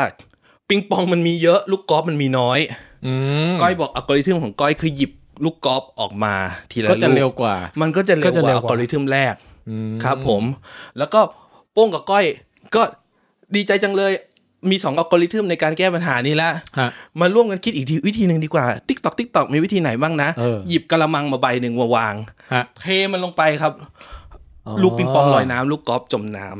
เร็วกว่าอีก เร็วกว่าอีกนะครับไม่ไม่ใช่ช็อตเดียว แต่เสียเวลาไปเอาที่เป่าผมมาเป่าลูกปิงปองนะฮะ ลูกปิงปองก็ปล่อยไปให้ปล่อยปล่อยให้มัน ให้มัน เปียก เปียกไปไปครับ อ๋อ ครับ โอเคโอเค คิดซะว่าปู่ตีลงน้ำไปแล้วกัครันบ ครับผม หรือผมผมโยนใส่ปู่ทีละลูกได้ไหมแล้วอันไหนปู่ร้องโอ้ยอย่างเงี้ยก็คือเป็นลูกกอล์ฟ เราจะต้องสอนเด็กให้มีจริยธรร ม ไม่ทำร้ายคนอื่นด้วย เอ้ยลูกปิงปองก็โอ้ยได้เปล่าพี่ เฮ้ยปิงปองมันต้องปาแรงเหมือนกันนะกว่า แล้ว จะ ถ้า เจ็บ มันโดนตาย แต่จะบอกว่าตอนเขียนบทเนี่ย ผมยังต้องไปถามโปรกอล์ฟเลยว่าเอ้ตกลงลูกกอล์ฟเนี่ยมันจมน้ำใช่ไหมผม อ๋อ ไม่รู้ คือตอนแรกเขียนมาก่อนแล้วไม่ชัวร์ ใช่ ไม่ชัวร์ไม่ชัวร์ ฮะ ครับผม ก็แต่แต่สรุปแล้วได้แล้วครับว่าลูกลูกกอล์ฟส่วนใหญ่มันจะจมน้ำ เอ ครับ อ อย่างอันนี้คือฝึกให้เด็กคิดเรื่องเอ่อัลกอริทึมใช่ไหมฮะ ใช่ครับ ใช่ครับ แล้วบทนี้คือบทแรกที่เราสอนคำว่าอัลกอริทึมเลย เออมันมันนิยามคืออะไรครับ ขั้นตอนวิธีในการแก้ปัญหาหรือการทำงานบางอย่าง โอ้โห อืม แค่นั้นเอง คือทำให้มันเป็น ครับ ขั้นที่หนึ่งต้องอย่างนี้ ใช่ใช่ เอ่อแล้ว ใช่ ขั้นถ้าขั้นที่หนึ่งได้อย่างนี้ก็เป็นขั้นที่สองต้องทำแบบนี้ อะไรอย่างนี้ป่ะอัลกอริทึม โอ้โหพี่พี่แดนได้แบบ cover ประเด็นสำคัญเลยคือว่า ครับ มันจะมีลำดับขั้นตอนที่ชัดเจน โดย เอออ อาจจะเขียนมาเป็นเลขหนึ่งเลขสองเลขสามอย่างนั้นก็ได้ ฮะ เป็นบรรทัดเป็นอย่างนั้นก็ได้ หรืออาจจะเขียนมาเป็นร้อยแก้วก็ได้นะครับ ฮะ บอกว่า ร้อยแก้ว ร้อยแก้วก็คือข้อความที่มันยาวๆไปอะครับ ครับ อ่าก็คือว่าอ่าหยิบลูกปิงปองออกมาทีละลูกจนหมดกล่องจากนั้นก็ให้กล่องที่หนึ่งที่หยิบออกมานั้นเป็นกล่องของลูกปิงปอง แล้วก็กล่องที่เหลือกล่องที่เหลือเป็นกล่องของลูกกอล์ฟ อืม อ่ะอย่างนั้นก็ไม่ได้แบ่งเป็นข้อๆ แต่มีความชัดเจน อ่า ปราศจากความกำกวม สามารถทำตามได้ และ ครับ แก้ไขปัญหาได้ อืม และอัลกอริทึมนี้ในที่สุดจบสิ้นการทำงานได้อย่างสมบูรณ์ อืม นั่นคือคุณสมบัติของอัลกอริทึม แต่สำหรับ ครับ เด็กๆ ชั้นปชั้นป .4 เริ่มต้นป .4 ที่สอนคำว่าอัลกอริทึมเนี่ย เราสอนแค่ว่ามีลำดับขั้นตอนที่ชัดเจน อืม มีความชัดเจนแค่นั้นเองครับ แล้วก็พอมาปห้าอ่า เราเราถึงเริ่มมีเรื่องตุ๊กตาแม่ลูกดกใช่ไหมการเรียงตุ๊กตา อ๋อ นะครับ ว่าถ้าเกิดเด็ก ๆ เขียนวิธีการเรียงตุ๊กตาแค่ว่าเรียงจากซ้ายไปขวา จากตัวเล็กสุดไปใหญ่สุด แค่นั้น เป็นอัลกอริทึมที่มนุษย์เข้าใจ อืม แต่อัลกอริทึมนี้ยังไม่ชัดเจนพอสำหรับมนุษย์บางกลุ่ม อย่างเช่นเด็กอนุบาล อือฮึ มาเห็นอย่างนี้ก็อาจจะว่าอ่ะเอาตัวเล็กสุดไว้ทางซ้ายเอาตัวใหญ่สุดไว้ทางขวา อืม แล้วซ้ายของฉันกับซ้ายของเธอมันซ้ายไหน อ๋อไม่ต้องระบุ อ่าแล้วตรงกลางทำยังไงอะมันอะไม่ มัน รู้ มีความไม่ชัดเจนอยู่ ไม่ชัดเจน แล้วก็ไม่ละเอียดพอด้วยว่า อือฮึ ตรงกลางทำยังไง ครับ ครับซ้ายของสซ้ายของฉันกับซ้ายของเธอก็ไม่เหมือนกันแล้วแต่หันหน้าไปทางไหน อืม อีกอัลกอริทึมหนึ่งก็อาจจะเขียนเป็นข้อคอว่าขั้นที่หนึ่งหันหน้าไปทางประตูบ้าน อือฮึ ยืนอยู่หน้าบ้านหันหน้าเข้าประตูบ้านอย่างนี้ ฮะ เป็นต้น ฮะ ก็จะชัดเจนมากขึ้นนะครับ ครับ ก็สสเต็ปพวกเนี้ยเราจะค่อยๆ สอนทักษะเข้าไปทีละหน่อยทีละหน่อย โดยที่ยังไม่ต้องอิงกับตัวโปรแกรมเลยด้วยซ้ำไป แต่แต่ก็คือสิ่งที่เราตั้งสมมติฐานไว้ก็คือว่าพอเด็กแม่นเรื่องหรือว่าเก่งๆเรื่องการคิดแบบนี้แล้วเนี่ย พอไปเขียนโปรแกรมจริงอ่ะน่าจะไปได้เร็ว จะไปได้เร็วแล้วจะสนุกสนานมาก เพราะว่าจะพบว่าสิ่งที่ตัวเองคิดเป็นซีเควนซ์มาแล้วเนี่ย มันมีโปรแกรมบนคอมพิวเตอร์ที่สั่งทำตามคำสั่งเราได้ เป๊ะๆเลย และเด็กจะได้สัมผัสกับคอมพิวเตอร์ครั้งแรกในการเขียนโปรแกรมอะก็คือป .4 ฮะ ครับ ไม่ใช่ป .1 นะครับ เออ ป .1 ป .2 ป .3 เราสอนแบบเรียกอันปลักอย่างเดียวคื อันปลัก คือแบบมีแต่บัต อื ร ม คำสั่งขึ้นลงซ้ายขวาอย่างเงี้ย ครับ ครับ ครับ ให้เดินตามช่องอย่างเดียว เรา เออ ต้องการฝึกเด็กว่าเราไม่ได้ว่าเด็กขาดแคลนนะขาดแคลอ่านฮะ นั่นเป็นอีกเรื่องหนึ่ง ครับ แต่ถึงจะมีเยอะแยะนะครับ เราก็อยากจะให้เด็กๆโฟกัสกับที่ความคิดตัวเองก่อน เออ ไม่อยากให้ไปโฟกัสกับการกดปุ่มแล้วเห็นผล อ่าก เข้า ด ใจ ปุ่มแล้วเห็นผล เราต้องให้เด็กรู้สึกได้ทบทวนความคิดตัวเองเป็นขั้นเป็นตอนว่า อืม หลังจากสั่งไปแล้วอะสิ่งนี้เกิดสิ่งนี้จึงเกิด อ่า มันเกิดอะไรขึ้นไปบ้าง สมมติสมมุติถ้าเกิดว่าเด็กยังไม่ได้ใช้ยังไม่ได้เขียนโปรแกรมอะไรหรอก แต่ที่บ้านแบบเป็นร้านขายของหรืออะไรอย่างเงี้ยเขาเอาหลักคิดที่เขาเรียนในห้องเรียนไปใช้ที่บ้านก่อนได้ไหม เป็นใช้หลักในการจัดของให้เป็น เอ ระ อ เบีย อะ บ ไรอย่างนั้นอ่ะ ก็ได้ ไปบอก ใช่ ที่แม่ที่แม่ทำอยู่เนี่ย มันหลายขั้นตอนมากเลยนะ เดี๋ยวหนูนุบยุบให้เหลือแค่สองขั้นตอนอะไรเงี้ย ใช่ครับ ใน จะโดน การ แม่ จัด ตีไหมฮะ อันนี้ก็แล้วแต่ว่า คุณแม่ก็เลยถ้าอ่านเรื่องนี้ไปด้วยก็จะไม่ตี ลูก ฮะ ก็จะรู้สึกว่าสนุกสนานกับลูกไปด้วย อืม หรือว่าขั้นตอนการจ่ายสตังค์ของลูกค้า อันนี้มีเรื่องขั้นตอนการสั่งอ่าก๋วยเตี๋ยว เป็ด ด้วยนะครับ เออการ เช่น ทำก๋วยเตี๋ยว บท ใช่ไหม น่า บ ส ท น ที่ ใจ บท ว่ะ ที่เราไม่รู้ของป .2 ชื่อเชฟหน้าเลิฟคนเสิร์ฟน่ารักเนี่ย ครับ ทำก๋วยเตี๋ยวเป็ดมันก็จะมีประโยค if then else ด้วยนะ เฮ้ยผมผม โย อยาก เงื่อนไข หาตำราพวกนี้มาเรียนเองแล้วอ่ะ ครับผม ไม่ต้อง ว่า ไม่ต้องสอนเด็ก สั่ง เลยเนี่ย เส้นเล็ก เดี๋ ถ้า ยวผมผมเอามาติ๊กเรียน เส้นเล็ก เอง ก็เอาเส้นเล็กใส่ใส่ใส่ใส่หม้ออ่าถ้าเอาลวกเส้นเล็ก อ่าครับ ถ้าสั่งเส้นใหญ่ก็ค่อยเอาเส้นใหญ่มาลวกอย่างเงี้ยครับ อ่า ครับผมมีมีคำสั่งเงื่อนไข เออ โผล่เข้ามา ตอนปหนึ่งยังไม่มีเงื่อนไขปสอง โอ้ เริ่มมีเงื่อนไข อ่ะมีความซับซ้อน แล้วพอโตขึ้นก็อาจจะมีการวนซ้ำ ครับ ครับ แต่ที่ที่สำคัญคือเราไม่ต้องการให้เขาเอาของพวกเนี้ยไปใช้กับโปรแกรมมิ่งเท่านั้นนะ อืมอืม โตขึ้นไปเขาไปเป็นนักออกแบบแฟชั่น อ่ะฮะ เราอ ครับ ยากจะให้เขา อันนี้คือ เไป ความฝันที่แท้จริงของอาจารย์ม็อกป่ะฮะ อ๋อความฝันที่แท้จริงของผมเหรอครับ ครับ ผมผมอยากพบกับดาราศิลปินบางคน นะ เฮ้ยผมเดาได้เลย ไม่สามารถอยากอยากจะเปิดเผยไหมฮะ หรือว่าเก็บไว้ อ๋อทำทำมือนะฮะทำมือเต้นโอนิกิรินะฮะ ผมว่าเขาก็อยู่ไม่ไม่ไกลพวกเรามาก ปออแบบท่าเต้นให้กับ ฮะ วงบางวงอย่างเงี้ย ครับ นะคครับรับ ก็ออกแบบเป็นอัลกอริทึมที่มีความชัดเจน ฮะฮะ ครับสามารถทำสเต็ปทั้งมือและเท้าตามได้ จะบอกว่าผมหัดเต้นท่าเนี่ยนะครับ ผมหัดอยู่ตั้งนานหัดไม่ มัน ได้ ไม่ใช่ง่ายนะฮะ มันยากผมสโลดาวแบบเปิด YouTube แล้วก็สโลแบบ 0.5x เงี้ยนะ ครับ ก็ยังยากเลย แต่ผมพอผมไปหาคำว่าท่าเต้น นี่เอ่ยชื่อชื่อเพลงได้ไหมครับเนี่ย ได้ครับ มันเก่าแล้วเนาะคุกกี้เสียงไทาย ครับ อัลกอริทึม ครับ ผมเจอลองเสิร์ชดูดิ มันจะมีสเต็ จ ป ริงเหรอ หนึ่งสองสามสี่ห้าของ โอ้ ญี่ปุ่นทำไว้อะครับ เป็นเป็น เดี๋ยวนะ เป็น เสิร์ ระ ฟ บบ เสิร์ฟภาษาไทยเนี่ยเหรอฮะ ครับเออผมใช้คำว่า c o i s u r u fortune cookie อ๋อเดี๋ยวนะ dance โค algorithm อิสุรุ ครับ algorithm อย่างเงี้ยฮะ dance algorithm ไม่แน่ใจต้องมีคำว่า dance ไหม เฮ้ยมัน มันไม่เสิร์ฟไม่เจอคำว่าอัลกอริทึม อาจจะต้องมีคำว่า dance ป่ะครับ เอาไม่เป็นไรแล้วกันไอ้ตรงนี้ ครับผม เดี๋ยวเดี๋ยวมันจะหาเดี๋ยวหายาก ส่งไปอีกที ได้ได้ได้ บุ๊ ได้ กมาร์กไว้ ครับ อันนั้นโอ้โหพอเจอทีเดียวเต้นเป็นเลย ครับ ครับ เออ เอาเอางี้ เดี๋ยวช่วงนี้เรามาดูคำถามจากทางบ้านนิดหนึ่ง ใช่ครับ นะ ได้ ฮะ ครับ ตอนก่อนที่จะเริ่มอัดรายการนี่ก็ได้โพสต์ไว้ในเพจของเรานะครับ อยู่ที่ w i t c a s t Thailand แล้วก็ถามว่าเนี่ยวันนี้จะมีคนจากแวดวงคอมพิวเตอร์ไซส์กับการศึกษาไทยมา อยากถามอะไรบ้าง ก็มีคนถามกันเข้ามา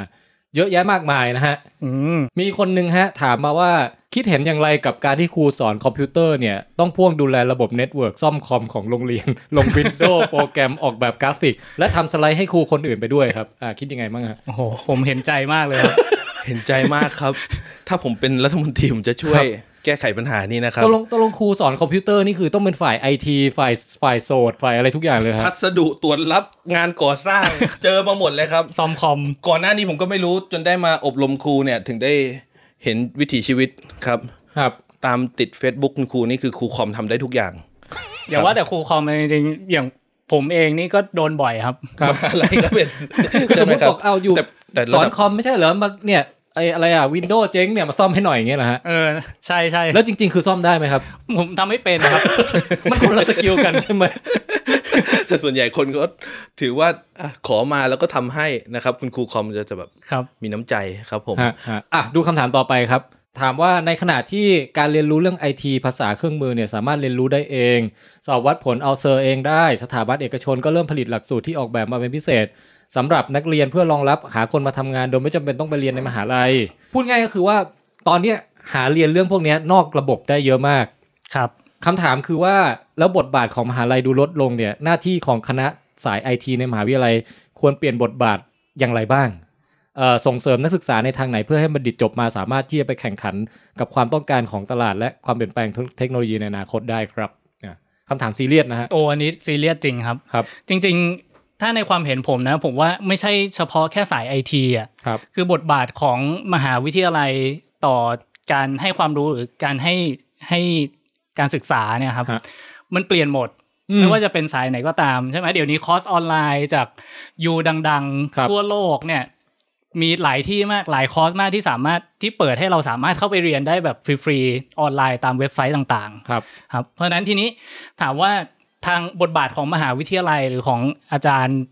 เหล่าเนี้ยจะเป็นยังไง คือมันต้องเปลี่ยนแน่ครับ ฮะ แล้วก็มีการพูดในประเด็นนี้อยู่แบบมานานแล้วเหมือนกัน อืม ครับสิ่งหนึ่งที่ที่ผมพอจะรู้สึกได้ก็คือว่าความรู้ในออนไลน์เนี่ยมันก็ยังมีลิมิตอยู่นะ ครับ อย่างเช่น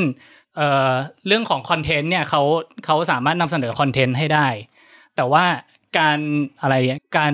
ตรวจว่าผู้เรียนเนี่ย อ๋อ ได้รับไปมากน้อยแค่ไหน หรือว่า ฮะฮะ ผู้ คือ เรี กาย ร น มา แต่ละ เช็ค คน ว่าที่เราฟังไปเนี่ยเราเก็ตกี่เปอร์เซ็นต์หรืออะไรอย่าง ใช่ เงี้ยใช่ไหม ใช่ตรงเนี้ยผมผมมองว่ายังมีลิมิตอยู่ ฮะ แล้วก็จริง ๆ ทักษะในการเรียนรู้ความสามารถในการเรียนรู้ของนิสิตแต่ละคนเนี่ยก็ไม่ได้เหมือนกัน ครับ ผมมองว่าเอ่อบทบาทของอาจารย์เนี่ยอาจจะทำหน้าที่แทนที่จะเป็นผู้นำเสนอคอนเทนต์เฉยๆใช่ไหมครับ เราอาจจะทำหน้าที่เป็นเหมือนโค้ชให้กับแต่ละคนได้ อ๋อ โดยที่แต่ละคนมีวิธีการเรียนกระบวนการเรียนเนี่ยไม่จำเป็นต้องเหมือนกันของ คือ ใคร ผม ของมัน ผมพูดนึกถึงนี้ไหมเหมือนออกกำลังอ่ะ เออ คือทุกคนรู้สามารถไปเสิร์ชหาได้หมดว่าวิธีออกกำลังทำยังไง หรือว่าไดเอทคุมอาหารยังไงอะไรยังไง แต่มันคนละเรื่องกับการที่มีโค้ชมาคอยดูว่าเราทำตอนเนี้ยเราทำ เออ ถูก เรา ต้องอยู่ ทำไป เปล่า ถึง หรือ จุ อะ ด ไร ไหน เงี้ย แล้ว แล้วมาไซโคเราให้ทำมาก ขึ้น ใช่ มาพูดจาเหยียดหยามเราให้เรารู้สึกอยากจะเอาชนะ แต่เหยียดหยามมากเกินไปไม่ได้ เขาจะ ฮะ ต้องรู้ลิมิตเรา เออ ไม่เหยียดหยามจนกระทั่งเราไม่มาแล้วเว้ยอย่างงี้ แต่ว่า อ่ะ อ่า สำหรับคนนี้เราเหยียดหยามนิดหน่อยพอ ใช่ สำหรับคนนี้อาจจะได้มากกว่าหน่อย ถ้าโค้ชที่ดีต้องทำอย่างนั้นได้ เออ เออแล้วแล้ว ครับ อย่างจันม็อกกับจันท็อปนี่มีเทคนิคในการเหยียดหยามเด็กนักเรียนไงมั้ง ให้ให้ให้ถือว่าอยู่ในระดับกำลังดีแบบ ไม่ใช่ว่าเด็กแบบลาออกไปเลยหรืออะไรอย่างเงี้ยฮะแต่ทำให้เด็กมีไฟอยากกลับมาทำให้ดีขึ้นในวันรุ่งขึ้น อาจารย์บอกก่อน ผมผมนึกก่อน ผมจะเป็นสายที่แบบ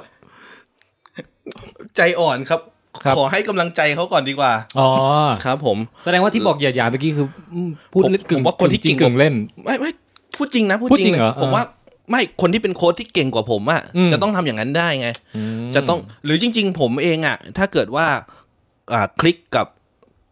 นักเรียนนักศึกษาบางคนมากพอนะครับ เราจะรู้จุดที่ว่าเราจะสามารถแอบอ่ากระตุ้นเขาได้ อ่า นิดนึง ฮะ มากขึ้น อ่า อืม อย่างเงี้ยนะครับ แต่ถ้าเกิดยังไม่รู้จักกันจริง ๆ เนี่ย มันจะต้องแบบพยายาม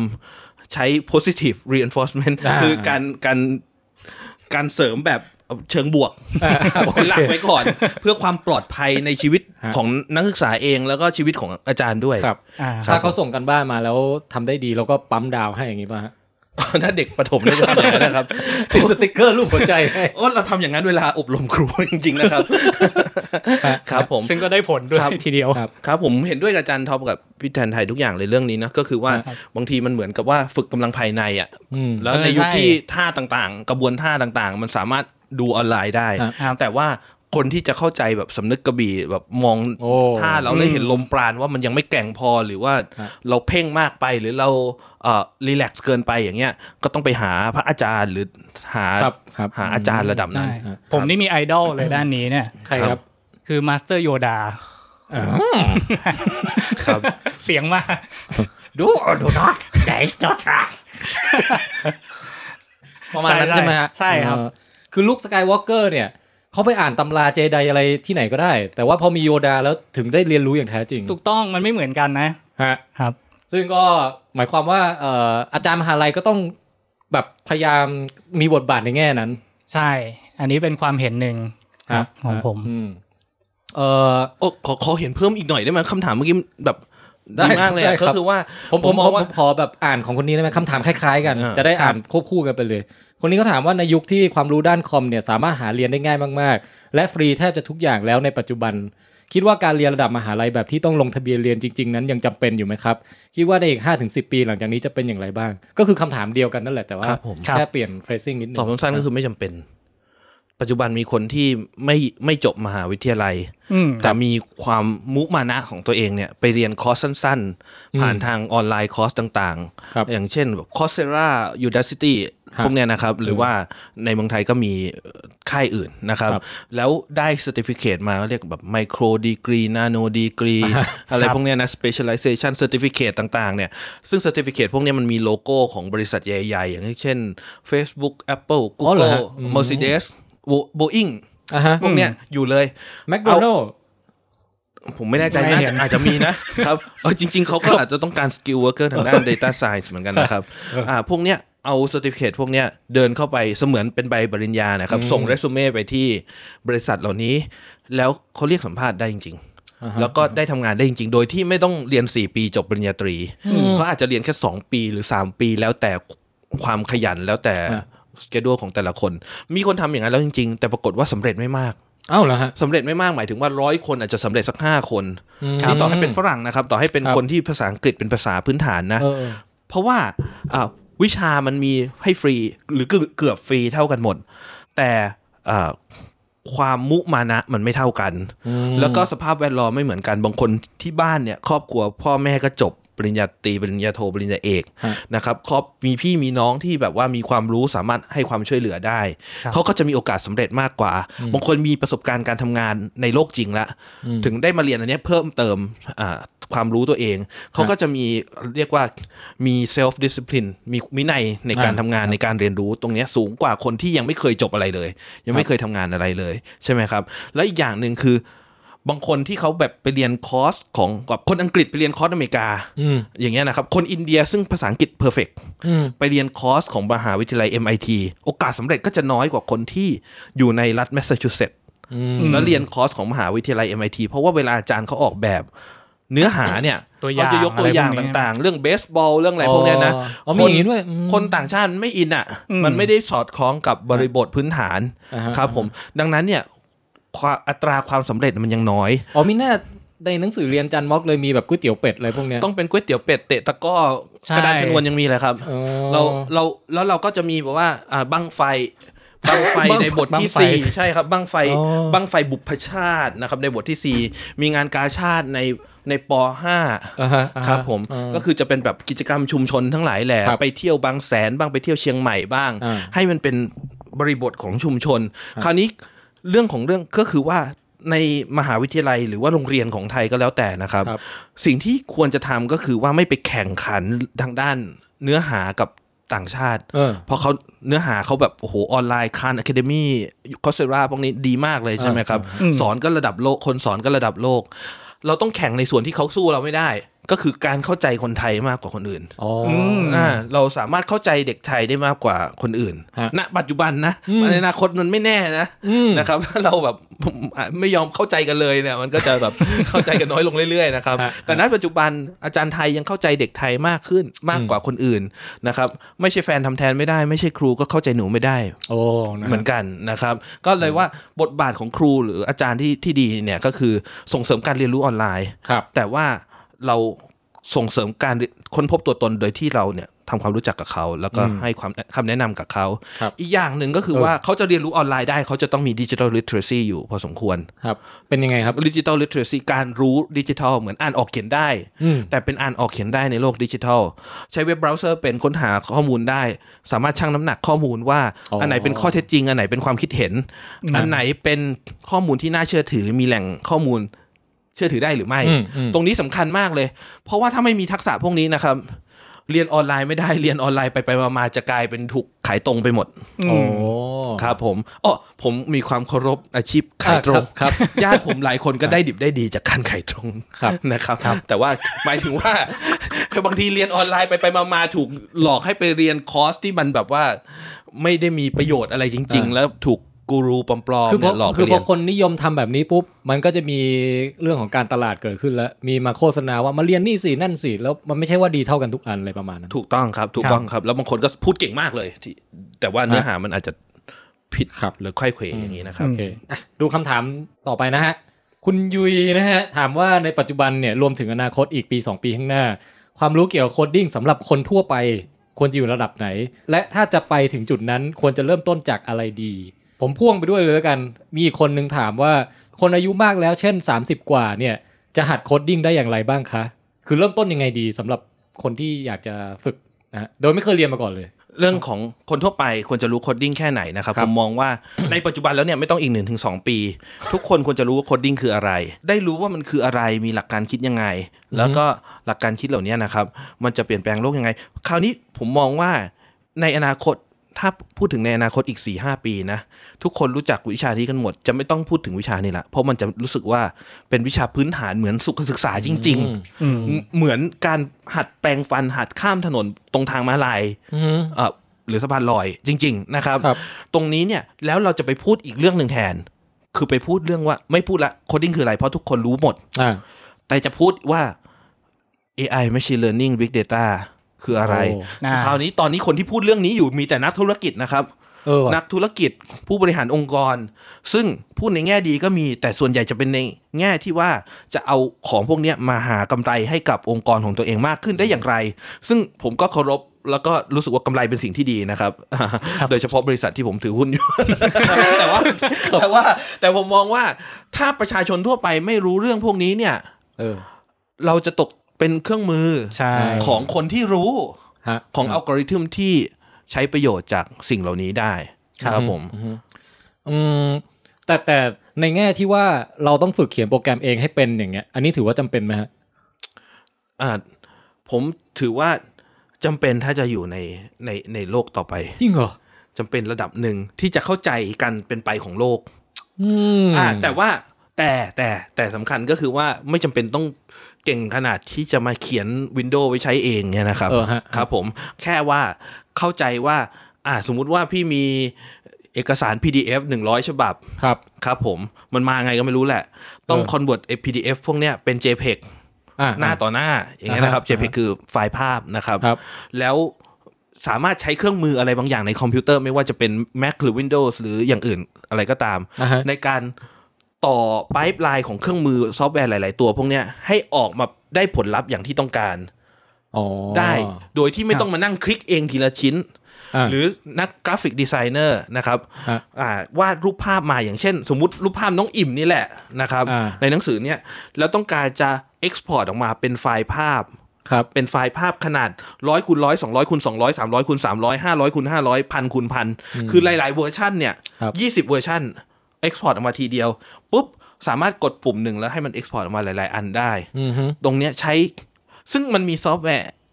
พื้นกราฟิกพื้นฐานเนี่ย มันทำให้เราได้ แต่เราต้องเข้าใจหลักการวนซ้ำ อ๋อ หลักการทำงานพวกนี้นะครับ เราจะได้ไม่ต้องไปนั่ง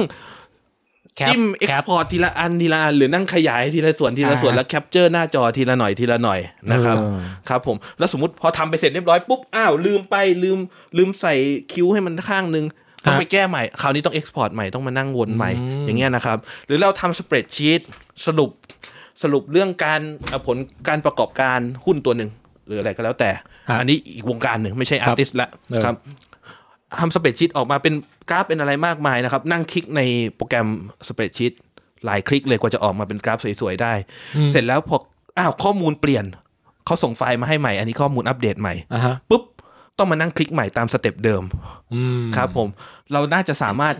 ออโตเมตหรือทำให้เป็นอัตโนมัติ ซึ่งกระบวนการบางอย่างได้ อ่าฮะ นั่นคือพื้นฐานของสิ่งที่เรียกว่า computational thinking อ๋อ การคิดโดยที่การคิดแก้ปัญหาโดยที่วิธีการแก้ปัญหานั้น สามารถทำให้เป็นอัตโนมัติได้ด้วยระบบบางอย่าง ฮะ ครับ อ๋อ ซึ่งถ้าเราได้ลองหัดเขียนโปรแกรมสักนิดหนึ่งนะครับ ครับ ไม่ว่าภาษาอะไรก็แล้วแต่หรือแม้กระทั่งกิจกรรมอันปลัก ฮะ เราจะมองเห็นโอกาสเหล่านั้น แล้วสามารถ เออ ใช้โอกาสเหล่านั้นให้เป็นประโยชน์ได้ ครับผมครับ อย่างที่อาจารย์มอกเล่ามานี่ คือไม่ใช่ว่าเอ่อต่อไปทุกคนจะต้อง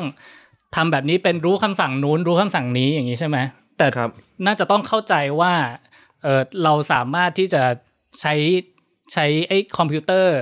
ให้เป็นประโยชน์ได้ยังไง มันน่าจะ ฮะ ทำสิ่งนี้ให้เราได้ ทำให้ชีวิตเราง่ายขึ้นอย่างเงี้ย ใช่ เสร็จแล้วจะทำยังไงเนี่ยเดี๋ยวค่อยไปว่ากันไหม ใช่ ครับ หรือแม้จะให้ใครทำก็อีกเรื่องหนึ่งด้วย เออ จ้างคนมาทำก็ทำได้ อืม นะ แต่ ครับ รู้ว่ามันทำได้ ใช่ ส่วนจะทำเองหรือเปล่านี่ก็อีกเรื่อง มองเห็นโอกาสของมัน ค ครับ รับผม เออ แล้วก็มองเห็นถึงแบบความเสี่ยงอะไรของมันด้วย ว่าว่าถ้าทำแบบนี้แล้วจะเกิดอะไรขึ้น อืม จะเกิดผลร้ายยังไง อืม อย่าง AI อย่างเงี้ย ครั ก็ บ มี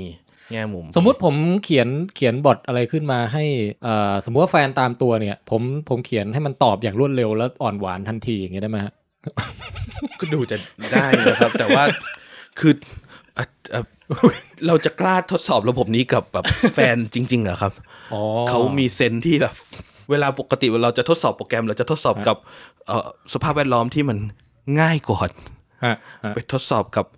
เซนส์ของ ผมว่ายากไปผมว่าปัญ มนุษ หา ย์แฟน ปัญหา เนี่ย ยากไปนะ อืมปัญหานี้ยากป อะไรที่เกี่ยวกับแฟนน่ะ ครับ ครับ อย่าใช้คอมพิวเตอร์ส่งดีกว่า โอเค ครับ โอเฮะคำถามต่อไปครับ คนนี้ถามว่า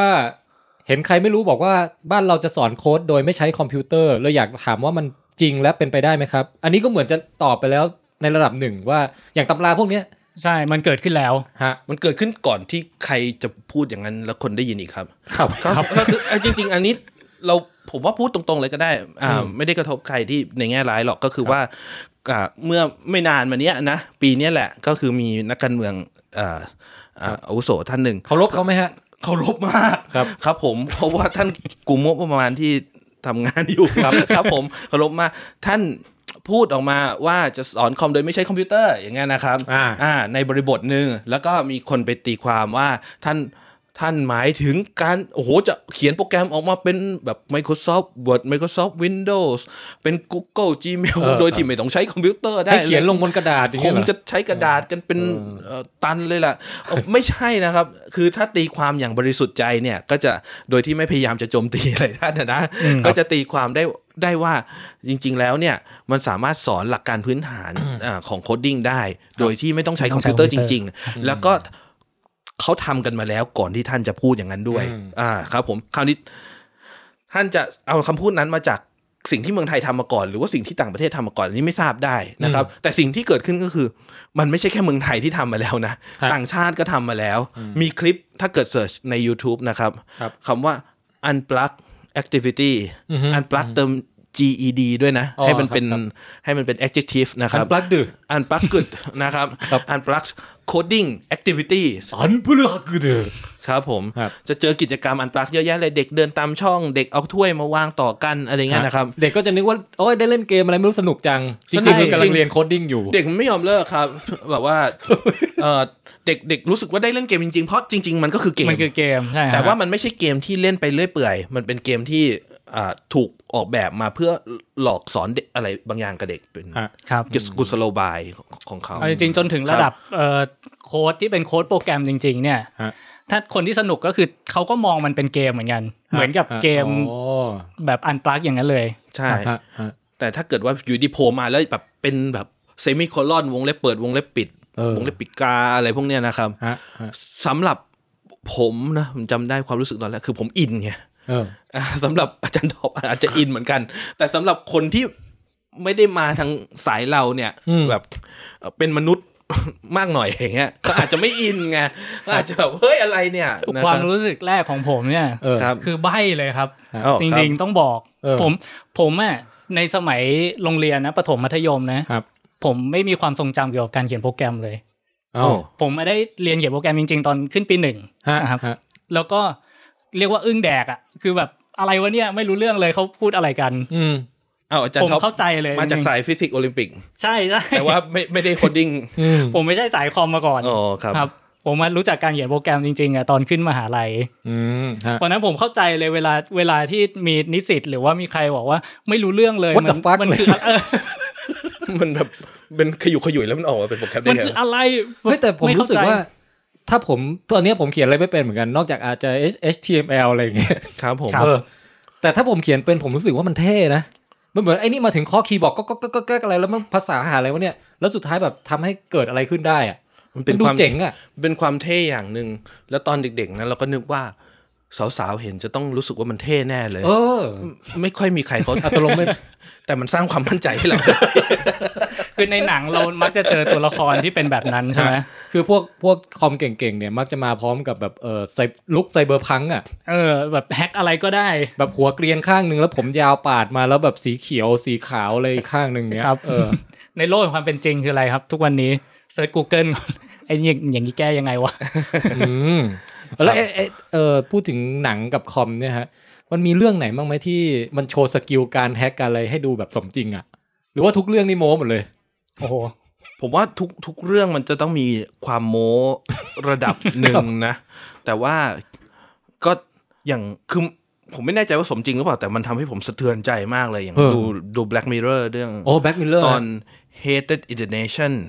เฮ้ยไอ้ตอนนี้ผมจำไม่ได้เกี่ยวกับอะไร ตอนไหน นะ ตอนตอนนี้ที่มันมีนักข่าวคนหนึ่งซึ่งอ่าอาจจะไปนักการเมืองคนหนึ่งซึ่งส่งทวิตบางอย่าง ฮะ อ่าที่มันเป็นข้อความที่คนเขารังเกียจอะครับ ครับ แล้วแบบว่ามีองค์กรหนึ่งซึ่งองค์กรไอ้คนเนี้ยคนรับอะครับ เห็นว่าใครที่แบบคนเกลียดมากที่สุดในทวิตเตอร์ตอนนั้นอะอ่า อืม ซึ่งอาจจะเป็นระบบจำลองที่ไม่ได้ชื่อทวิตเตอร์นะ ฮะ ครับ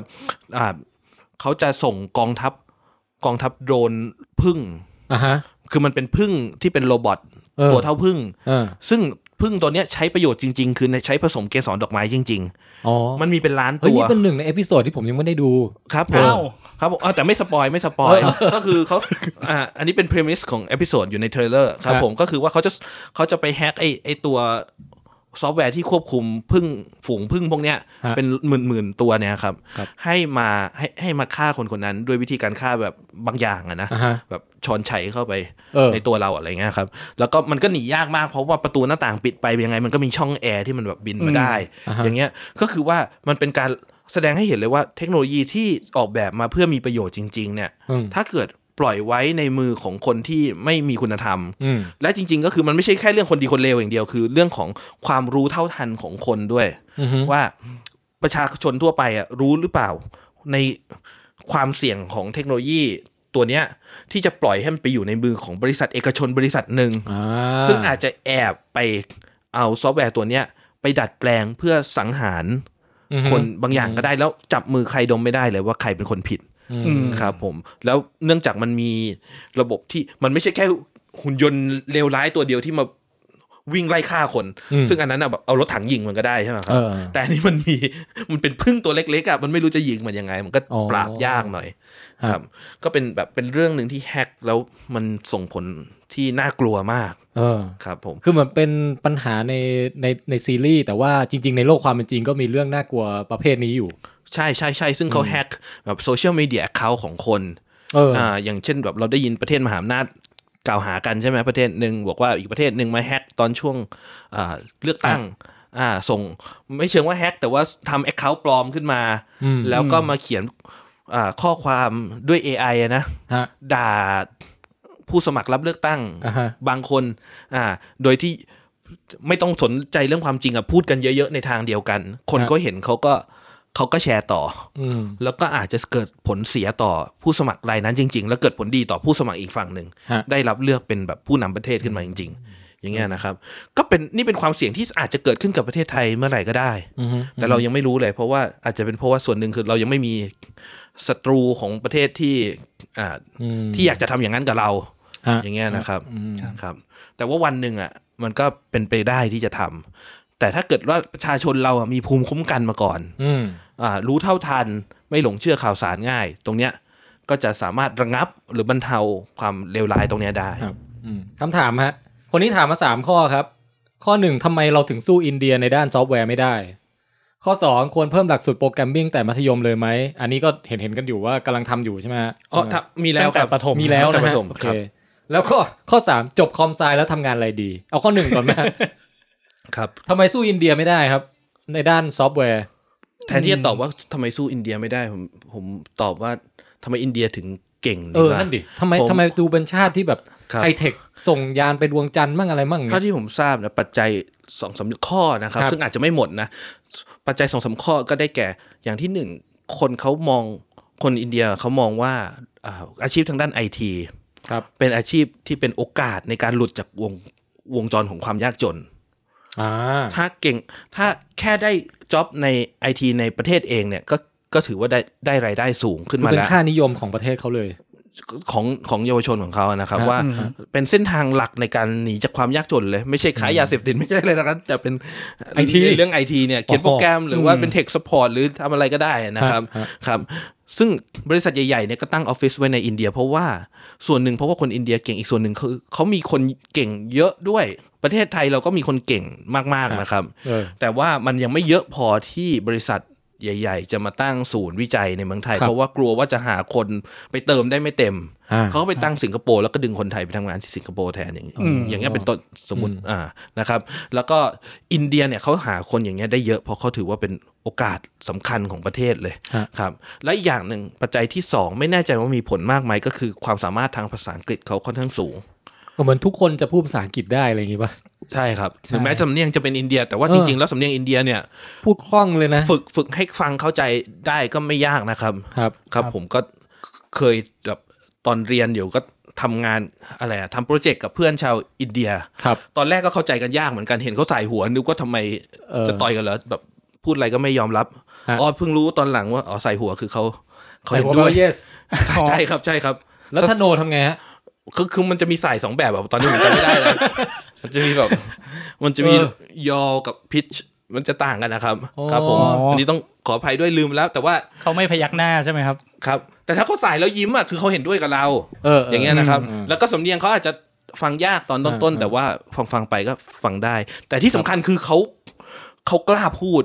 เออ เขาพูดเหมือนเป็นภาษาพื้นฐานของเขาเลย ฮะ ดังนั้นเนี่ยตรงนี้ก็เป็นปัจจัยสำคัญ อืม ในการเรียนรู้ได้ต่อยอดได้เยอะผมว่านะ แล้วอย่างทุกวันนี้จีนเป็นไงมางฮะจีน จีนก็มาแรงนะ ผมได้ข่าวว่าอาจันท็อปแอบซื้อหนังสือเด็กประถมจีนมา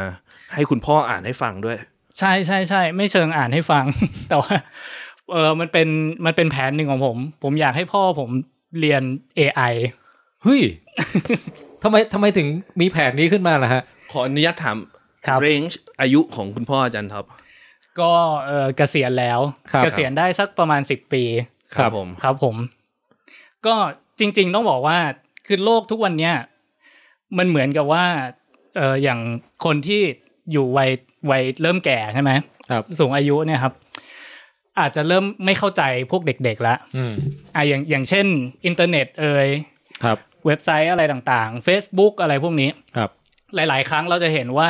ผู้ใหญ่หลายคนเนี่ยก็ตกเป็นเหยื่อ อืม อได้เหมือนกัน ฮะ นะครับ เพราะฉะนั้นเนี่ยจริง ๆ อ่ะ อย่างที่ผมมองไอ้หลักสูตรวิทยาการคำนวณ มันไม่ใช่เฉพาะสำหรับเด็กด้วย ผมอยากจะให้ทุกคนเลยไม่ว่าจะแบบ อ่า เป็นผู้ใหญ่เนี่ย ถือไม่ได้ ถ้า มีแต่ประโยชน์สำหรับเด็กอย่างเดี ใช่ ยว ถ้ายังไม่ได้มีทักษะนี้เนี่ยสามารถเข้ามาเรียนด้วยกันได้นะ ครับ แล้วก็สเต็ปหลังจากนั้น พอเรารู้ว่าไอ้คอมพิวเตอร์วิธีการคิดของมันมันเป็นยังไงเนี่ย ถัดไปก็คือเรื่องของ AI ละ ครับ ซึ่งเมืองจีนนี่มาแรงมาก เขามี อืม หลักสูตรที่ทำแบบแบบเดียวกับเราเลยนะ แต่ว่าสอนเนื้อหา AI ครับ นะครับ ตั้งแต่ประถมเหมือนกัน อืม ครับ เป็นมีมีหนังสือออกมาแล้ว ใช่ ด้วย มีเป็นหนังสือเรียนเป็นซีรีส์มาเลย โอ้ ผมอยากจะอ่านมากเลยแต่อ่านไม่ออก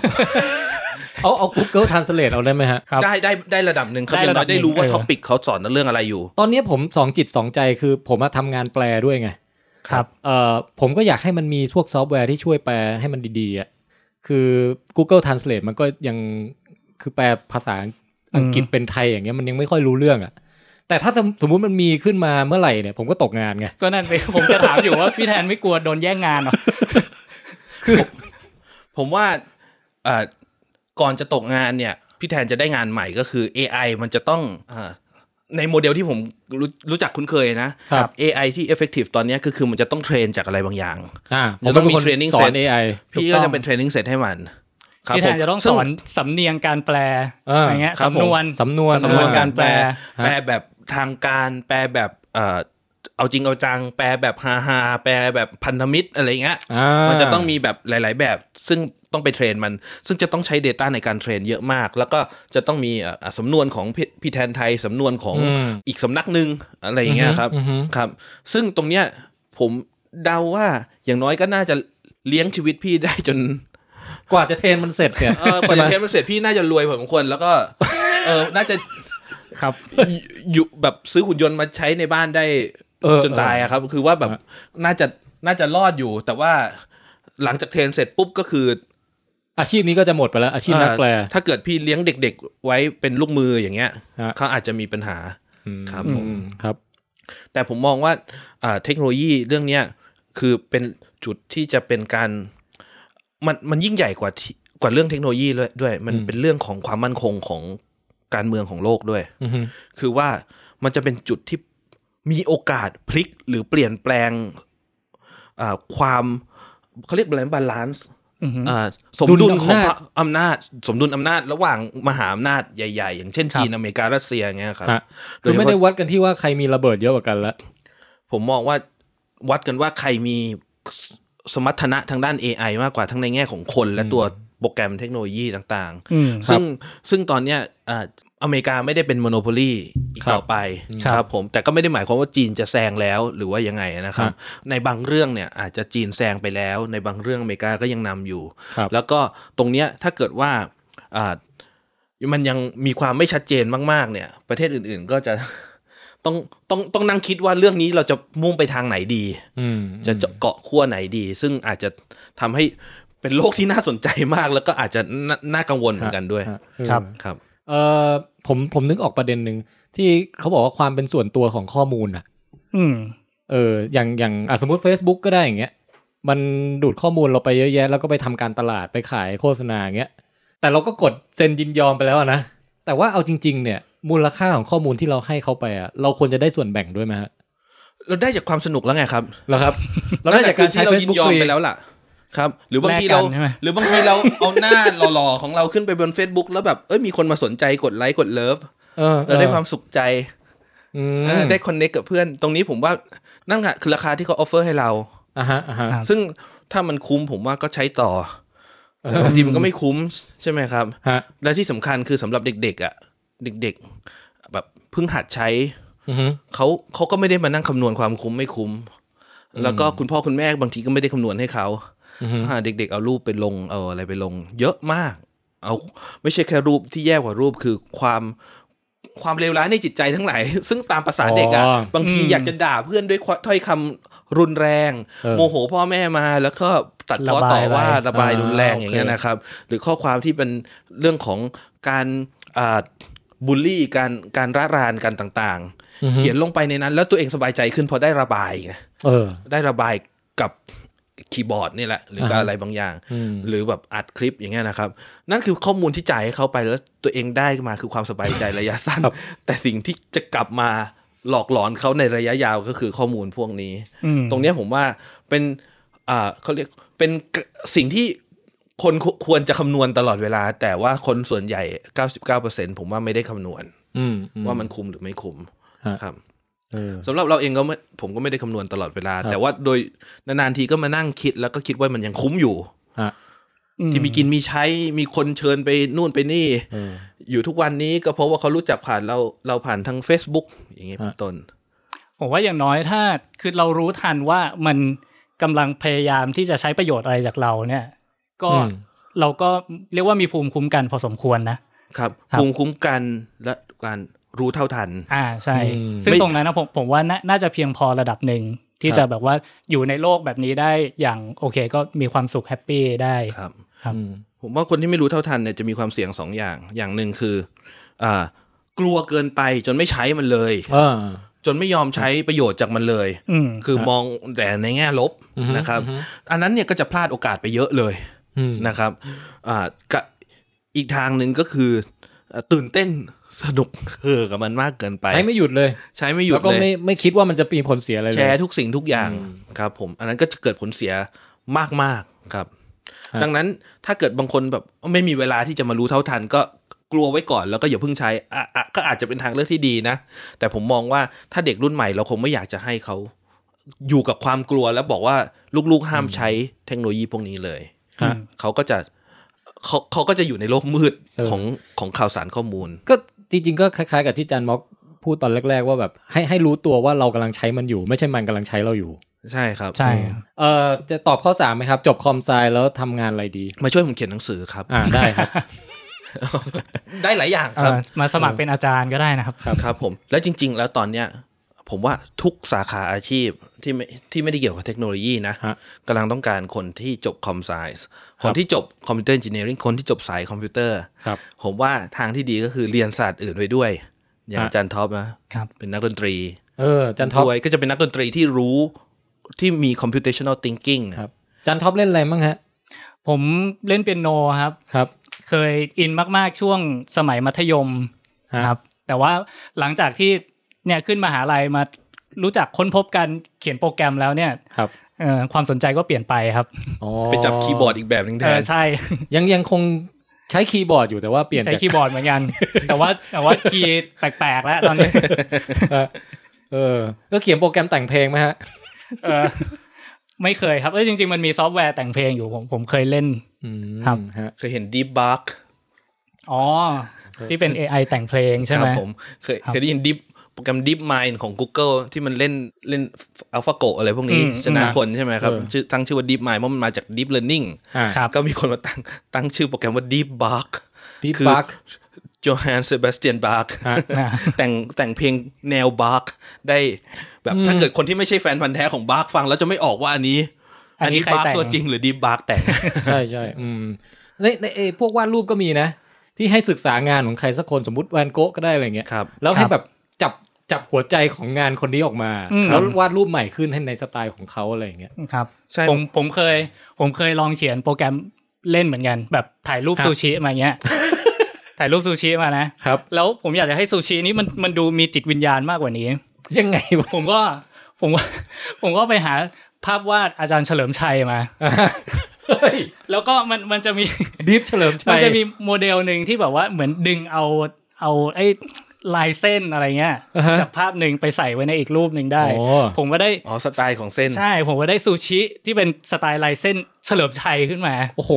ปรมัดเลยทีเดียว โอ้โหมีวิญญาณมากคำนี้ เฮ้ยแต่แบบทำอะไรพวกนี้ได้มันน่าสนุกนะ ผมว่า ใช่ มัน ใช่ คือ ค ซู รับ เปอร์พาวเวอร์อย่างหนึ่ง อืม ฮะ ครับ เออ จริงๆมันมีเว็บไซต์เว็บไซต์หนึ่งชื่อ code.org ไม่ใช่ของผมด้วยไม่ได้ ครั จะ บ โปรโมทเรื่องนี้ แต่ว่ามันเป็นเว็บไซต์ที่เกิดจากแบบความ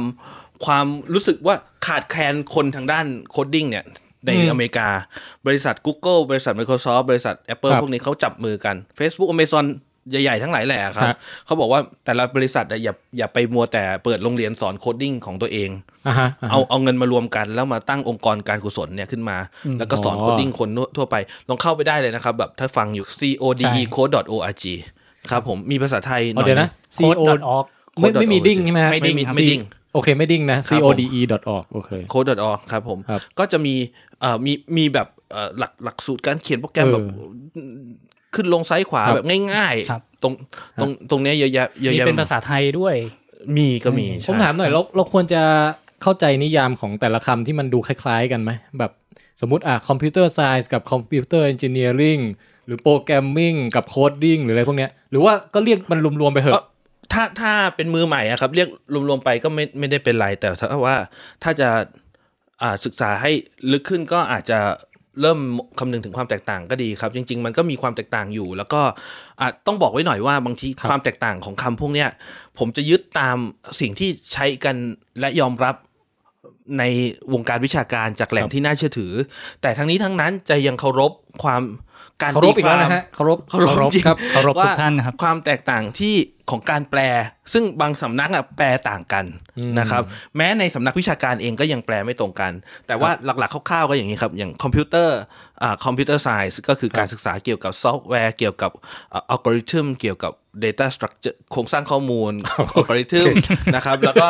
อ่าการเขียนโปรแกรมอ่าการจัดการซอฟต์แวร์ต่างๆ พวกนี้ ฮะ ถ้าเป็นคอมพิวเตอร์เอนจิเนียริงหรือวิศวกรรมซอฟต์แวร์ เออ ครับ ก็จะเอ่อมองในแง่มุมของวิศวกรผู้สร้างมากกว่าการเป็นวิทยาศาสตร์ แต่มันมันไม่ได้แยกจากกันทั้งทีเดียว มัน ฮะ มันเหมือนกันมาก ค ค รั รั บบ ผม แต่วิศวกรเนี่ยเขาก็จะคำนึงถึง process ของการทำงานให้มันออกมาเป็นโปรเจกต์ซอฟต์แวร์ได้สำเร็จอย่าง ครับ เอ่ออย่างใดอย่างหนึ่ง เหมือน ฟิ กั ล บ ไหน การสร้างบ้าน ฟิลไหนมักจะหน้าตาดีกว่าฮะ ผมจบคอมพิวเตอร์ไซส์ครับ ครับ คิดว่าผมจะตอบยังไงดี ผมนี่จบ แต่อาจารย์ คอมพิวเตอ จ ร์ บ เอนจิเนียร์ จะ นะ จบจะจบคอมพิวเตอร์เอนจิเนียร์ เออโบดกันเข้ามานะฮะ เหมือนกันเข้ามาครับเสียง ครับ ใครหลอกกว่ากันนะครับ อืมแล้วอย่างโปรแกรมมิ่งกับโคดดิ้งอ่ะ ครับผม โปรแกรมมิ่งกับโคดดิ้งเคยมีอาจารย์ดรพรอสแมนซึ่งเป็น Curriculum Designer คนหนึ่งของ Code.org ซึ่งเป็นองค์กรที่น่าเชื่อถือนะครับ ฮะ เขาเขาบอกว่ามันมีตำราหนึ่งบอกว่าโปรแกรมโปรแกรมมิ่งหรือโปรแกรมเมอร์เนี่ย ฮะ คือคนที่เอ่อ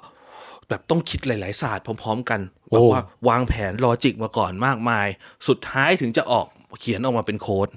ตอนแรกต้องวางแผนเป็นโฟล์ชาร์ตเป็นอะไรมาก่อนนะครับ แล้วค่อยออกมาเป็นเป็นโค้ดเป็นโปรแกรม ซึ่งบางทีเนี่ยพอเขาวางแผนเสร็จเรียบร้อยเนี่ยเขาส่งหน้าที่ให้ลูกน้องซึ่งเป็นโคดเดอร์เขียน อ๋อ อันนั้นอันนี้เป็นแค่ตำราหนึ่ง แต่ ครับ เขาบอกว่ามันมีอีกเป็นร้อยตำราเลยในการแปลความหมายพวกนี้ ครับ แต่ถ้าเกิดว่าดูอีกขอดูอีกตำราหนึ่ง ซึ่ง ครับ น่าเชื่อถือเหมือนกันก็คือว่าอาจารย์อย่างขออนุญาตเอ่ยชื่อท่านรองศาสตราจารย์ยืนผู้วรวันซึ่งเป็น ครับ อาจารย์ของผม แล้วก็เป็นอาจารย์ของอาจารย์ของผมอีกทีหนึงด้วยครับ อาจารย์ ท่าน ป ก็ ระมาณ เคย สาม เขียน เขียนบทความไว้นะครับว่าคำว่าโคดดิ้งเป็นคำที่มีความหมายกว้างนะครับ ให้ ครับ หมายถึงการนำสัญลักษณ์ ข้อความสัญลักษณ์นี่หมายถึงทั้งข้อความตัวเลข ครับ หรือสัญลักษณ์พิเศษบางอย่าง หรือตัวเลตัวตัวรูปภาพก็ได้นะครับ ครับ มาเรียงต่อกันเพื่อสื่อถึงขั้นตอนวิธีอะไรบางอย่าง อย่างเช่น โอ้ เอ่ออะไรนะการแต่งเพลง อืม ก็ได้ ถือเป็นโคดดิ้งเหมือนกัน ถือว่าเป็นโคดดิ้ง ใช่ เหมือนกัน การบอกวิธีการทำอาหาร ม อย่างนี้ก็เป็นโคดดิ้งเหมือนกัน การบอกท่าเต้นคุยสุรุฟอร์จูนคุกกี้หรือรักติดไซเรน อย่างนี้ก็ถือว่าเป็นโคดดิ้งเหมือนกัน ถ้าเขียนออกมาอย่างชัดเจนนะครับ แล้วก็อ่าถ้าเกิดเอาเขียนออกมาแล้วมันออกมาเป็นโปรแกรมที่คอมพิวเตอร์รันได้ มันก็เรียกว่าคอมพิวคอมพิวเตอร์โปรแกรมมิ่ง โปรแกรมมิ่ง อ๋อ ครับผม โอเ ดังนั้นโปรแกรมมิ่งจะเป็นคำที่แคบกว่าโคดดิ้งใน ครับ แง่นี้ ว่าหมายถึงการโคดดิ้งเพื่อให้คอมพิวเตอร์ทำงานได้ อ่า ครับ โคดดิ้งมีไหมโทรไหมครับ โค้ด โค้ดอะมีใช่ไหม เดี๋ยวก่อนนะบางทีเขียนว่าโคดดิ้ง โคดดิ้งเนี่ยผม แต่ ว่า อ่านว่าโคดดิ้ง เออ ครับผม ไม้โทสจะใส่ก็คงได้เพื่อให้มันสอดคล้องกับ คำว่า สี โค้ ยง ด อ่น เฉย ครับผม โค้ด แต่ นี่ แต่ไม้ตรีไม่ได้ เพราะว่ามันเป็น ๆ มันเป็นอักษรเสียงต่ำอักษรต่ำใช่ไหมคอควาย คำตายครับผม ถ้าผมสะกดโคดดิ้งแบบสระโอคอควายต่อเต่ารอเรือ แล้วก็ดิ้งอย่างนี้ได้ไหมฮะ โอ้โห มันจะโคตรดิ้งเลยครับ โคดดิ้ง ผมว่าความหมายมันจะไม่เหมือนกันครับ ครับผม อ่าโอเคเอ่อมีคนถามเกี่ยวกับ e-sport ฮะ คิดยังไงกับเด็กไทยและ e-sport บ้าง เด็กไทยเก่งครับ ผมมีนิสิตอยู่ที่ที่ผมได้สอนน่ะเหมือนกันคนหนึ่งก็เรียกว่าต้องแบบทัวร์ไปแข่งตามต่างประเทศเนี่ย เยอะมาก ฮะ แล้วก็เรียกว่าฝีมือนี่ระดับแนวหน้าเลยทีเดียว อื เก ม มอะไรครับ หา เกมอะไรครับ เกมอะไรผมไม่แน่ใจสิผมไม่ค่อยได้เล่นเกมอะ คือคือคนที่เอ่อมีความรู้วิชาการทางสายเนี้ย มันจะมาควบคู่กับความสนใจเรื่องเกมอะไรไหมส่วนใหญ่เป็นไงฮะเทรนด์เป็นยังไง โอเคที่ที่ผมเห็นนะครับ ฮะ ก็จะมีหลาย ๆ คนที่ชอบเล่นเกม เออ เรารู้สึกว่าชอบเล่นเกมเรียนอะไรดีอ่ะเรียนคอมพิวเตอร์แล้วกั เอน อเออ แล้วแบบ เฮ้ยทำไมมันไม่ มันเกี่ยวไหม มันไม่มันอย่างนั้น แล้วก็ คือสนับสมมติ ทำไมต้องเรียนแบตด้วย สมมติเราส่งเสริมเด็กเล่น e-sport เนี่ย มันจะทำให้เขาเอ้ยมาสนใจคอมพิวเตอร์ไซส์ด้วยไหมหรือว่า ผม ยังไงฮะ ผมว่าไม่เกี่ยว เออ แต่ไม่ใช่เรื่องเลวร้าย อือฮึ ครับผม ถ้าจะทำให้คนบางคนสนใจทางด้านคอมพิวเตอร์ไซส์คอมพิวเตอร์เจเน r i n g มากขึ้นก็ถือว่าดี ฮะ แต่ผมว่านั้นน่าจะไม่ใช่เป้าไม่ใช่ส่วนที่ดีส่วนหลักของ e-sport นะครับ ส่วนที่ดีส่วนหลักของ e-sport น่าจะเป็นการให้เด็กๆเนี่ย การที่เขาสนใจอะไรอย่างหนึ่งมาก อืม แล้วให้เขาทำมันออกมาแสดงออกในเชิง อ่า สร้างสรรค์เหมือนกับว่าสนใจขี่มอเตอร์ไซค์แทนที่จะไป ครับ ไปไปแว้นกันแบบเถื่อนๆอย่างเงี้ยครับ ครับ ก็คือมามาลงสนามให้มันเป็นเรื่องเป็นราว อ่าฮะ แล้วก็เรียนรู้เรื่องเกี่ยวกับการทำงานร่วมกันเป็นทีม อืม การมีน้ำใจนักกีฬานะครับ อือฮึ มีอย่างเช่นมหาวิทยาลัย Penn State University นะครับ ที่สหรัฐอเมริกา School of Journalism อ่าวารสารศาสตร์ใช่ไหม อืม ม อ่าเขาเอา e-sport เนี่ยมาเป็นเครื่องมือให้นักนักศึกษาเนี่ยได้ฝึกในอีเวนต์ของ e-sport เนี่ยครับ ครับ ก็จัดทำรายการสัมภาษณ์นักกีฬา e-sport รายการภาคกีฬา e-sport ถ่ายทอดสด e-sport อือฮึ พวกเนี้ยครับ เป็นเครื่องมือในการเรียนรู้ได้อย่างหนึ่งเหมือนกัน เพราะมันเป็นอีเวนต์ใหญ่ ก็ไม่ต่างอะไรกับกีฬาฟุตบอลกีฬา เออ ต่างๆ ที่เป็นแบบกีฬาที่มันไม่ใช่ EE อะครับ เฮ้ยผมผมมองความเชื่อมโยงอีกมุมหนึ่งนะ ก็คือไอเกมอะไรพวกเนี้ยมันทำให้เรารู้สึกว่าโลกแฟนตาซีนี่มันแบบมันมันช่างเต็มไปด้วยความน่าสนใจอะไรเงี้ย แล้วถ้าเกิดเราอยากจะไปสร้างโลกแบบนี้บ้างอะเราก็ต้องไปเรียนคอมพิวเตอร์ไง โอ้ใช่เลยครับ อืม จริง เออ ๆ ใช่เลย มันเป็นบิดเป็นไบต์ซึ่งสามารถบงการมันเราสามารถบงการมันได้ผ่านโคดดิ้ง อืม แล้วที่เราเล่นเกมอยู่แล้วแบบมันมีอะไรลอยไปลอยมา อืม กดปุ่มนี้แล้วมันมีอันนี้เกิดขึ้นอย่างเงี้ย ฮะ มันก็เกิดขึ้นได้จากคนบางคนเขียนโค้ดให้มัน อืม แล้วคนคนนั้นเนี่ยเขาก็อาจจะเป็นเราในอนาคตก็ได้ ฮะ ครับผม มันเหมือนกับมีมีคนเปรียบเทียบโคดดิ้งเนี่ยกับพลังที่เกิดจากโคดดิ้งเหมือนกับการพลังที่เกิดจากการตัดต่อ DNA โอ้ โดยใช้พวกเทคโนโลยี CRISPR อะไรพวกเนี้ย ฮะ ครับ ซึ่งซึ่งมนุษย์เหมือนเพิ่งจะทำได้ในระดับที่ไว้ใจได้ ฮะ ไม่กี่ปีมานี้นี่เองใช่ไหมครับ ตัดต่อ DNA ระดับพื้นฐานดีไซน์ให้ อืม สิ่งมีชีวิตเนี่ยปราศจากโรคร้ายบางอย่างได้ อืม อ่า ครับ ซึ่งตรงนี้เนี่ยแต่เดิมเราทำไม่ได้ ตอนนี้เราเริ่มแบบตัดต่อมันได้ละไอสิ่งเนี้ยเราทำมาได้ตั้งนานแล้วในวงการคอมพิวเตอร์ คือเราก็แค่เคาะกดกดเครื่องหมายลบอะแล้วก็พิมพ์ใหม่ ตั้งแต่กำเนิด มันก็แก้โค้ดได้ ตั้งแต่กำเนิดของคอมพิวเตอร์มาเลย แต่ในระดับของ DNA เนี่ยคืออ่ะถ้าเชื่อในพระเจ้าก็คือพระเจ้าสร้างเรามา เราไม่ได้เป็นคนออกแบบไอซี ะเคารพพระเจ้าไหมฮะ ด้วยความเคารพครับ ครับครับ ส่วนส่วนตัวแบบไม่ไม่ได้เชื่อทางนั้น แต่ว่า ครับ เคารพมากๆเลย แต่สมมติว่าท่านสร้างขึ้นมา เราก็ถือว่า โอ้ เราเดิมไม่มีสิทธิ์แก้เลยเนาะ ฮะ ตอนนี้เราเริ่มแก้ได้ละไอสิ่งเนี้ยเราทำมาได้ตั้งนานแล้วในวงการคอมพิวเตอร์ อ่า อืม มันซึ่งเป็นซูเปอร์พาวเวอร์จริง ๆ มีคนถามเกี่ยวกับเรื่องการแข่งขันในระดับนานาชาติฮะเอ่อก็น่าจะหมายถึงโอลิมปิกนี่แหละ ครับ ว่า ครับ เวลาพาเด็กไทยไปแข่งแล้วเนี่ยเอ่อเรามีจุดแข็งยังไงบ้างไหม เทียบกับชาติอื่น เราตาแข็งครับแบบเด็กฝึกกันไม่ได้นอนเลย พูดเล่นครับ แต่สนุกนะ ครับผม ครับ เออแต่ในเล่าเล่าเรื่องการพาเด็กไปแข่งโอลิมปิกสักหน่อยก็ได้ครับ มีเกร็ดอะไรไหม อ่าจันม็อกไปมาสองรอบ เออใช่ครับผม ครับ ไปรัสเซียเมื่อปี 2016 แล้วก็อาเซอร์ไบจานเมื่อ 2019 ปีนี้นี่เอง ครับ ครับผมรัสเซียก็ โหดสัตว์ไหมฮะ อ่าสสนุกดีครับ เด็กไทยตอนนั้นก็อ่าอุ้ยตายแล้วจำเหรียญไม่ได้ แต่ว่าเด็กไทยก็ได้เหรียญทองแดงเหรียญเหรียญเหรียญเงินกันมาครับ ครับ บางบางปีก็ได้เหรียญทอง แต่ว่าปีที่ผมพาไปเขายังไม่ได้เหรียญทอง ฮะ ครับ ผมก็เอ่อเด็กไทยเอาโดยทั่วๆไปก่อนแล้วกัน ผ ค ม รับ ว่าเด็กไทยเก่งมากแล้วก็ทำได้ดีอ่าทุกๆปีเลยนะครับ อืม อ่าดีมากดีน้อยแล้วแต่นะค ครั รับ บ แต่สิ่งที่เรายังยังยังยังไปไม่ถึงเนี่ยคือเรายังไม่ถึงกับขั้นที่สามารถการันตีได้รู้ได้ว่าคนเนี้ยได้เหรียญนี้แน่ อื ยังไม่ถึงขนาดนั้น เพราะว่าเรายังอ่าอาจจะไม่ได้ฝึกแบบที่บางประเทศอย่างจีนอย่างเวียดนามเขาเขาเขาฝึกกัน ถึงขนาดที่สามารถการันตีได้เลยว่าคนเนี้ยทองแน่ๆคนนี้อาจจะเงินแต่ว่ามีลุ้นทองอะไรเงี้ยครับ เพราะว่าเขาอาจจะอาจจะอาจารย์เขาอาจจะเก่ง กว่าเรามาก แล้วก็เขาเขาก็มีอาจจะมีสเกดูการฝึกที่ ครับ อ่าเข้มข้นแล้วก็มีคนที่คัดเลือกกันมาได้แข่งขันกันมากกว่าอย่างเงี้ยนะครับ ฮะ ครับ ซึ่งแน่นอนประเทศใหญ่ ๆ ก็มีคนที่คัดเลือกกันมาได้มากกว่า แต่เด็กไทยเนี่ยก็ถือว่าเก่งมากเพราะว่าทุกปี เราไม่เคยมีสักปีหนึ่งที่แบบว่าไปถึงแล้วแบบเราไม่มีวันได้เหรียญทอง อืม ไม่ไม่เคยเป็นอย่างนั้นนะ นี่ ครับ แข่ง ไปด้วยความ กี่ปีแล้ว หวังตลอด มีความหวังสูงตลอด ครับ เด็กก็ไปแข่งก็เครียดบ้างอะไรบ้าง ซึ่ง เออ ผมมองว่าความเครียดเนี่ยเป็นความเครียดที่ดี อืม อ่านี่ไม่ได้ อ่า ซาดิสนะครับ ฮะ แต่ว่าเด็กๆเนี่ยได้ค้นพบตัวเองว่าค้นพบความผิดหวังค้นพบความสนุกสนานค้นค้นพบความตื่นเต้นความลุ้นความอะไร ตอนผมไปแข่งโอลิมปิกผมก็รู้สึก เออเขาเรียกไง ไม่ค่อยได้สนใจส่วนที่เป็นการสอบเท่าไหร่นะผมรู้สึกว่าได้ไปเที่ยวเมืองนอกอะ อ่าอันนั้นก็เป็นจุดหนึ่งนะจริง ๆ แล้ว เออ เพราะว่าเพราะว่าหลายหลายหลายหลาย ๆ ปีเนี่ยครับ ครับ เราจะได้ไปที่ที่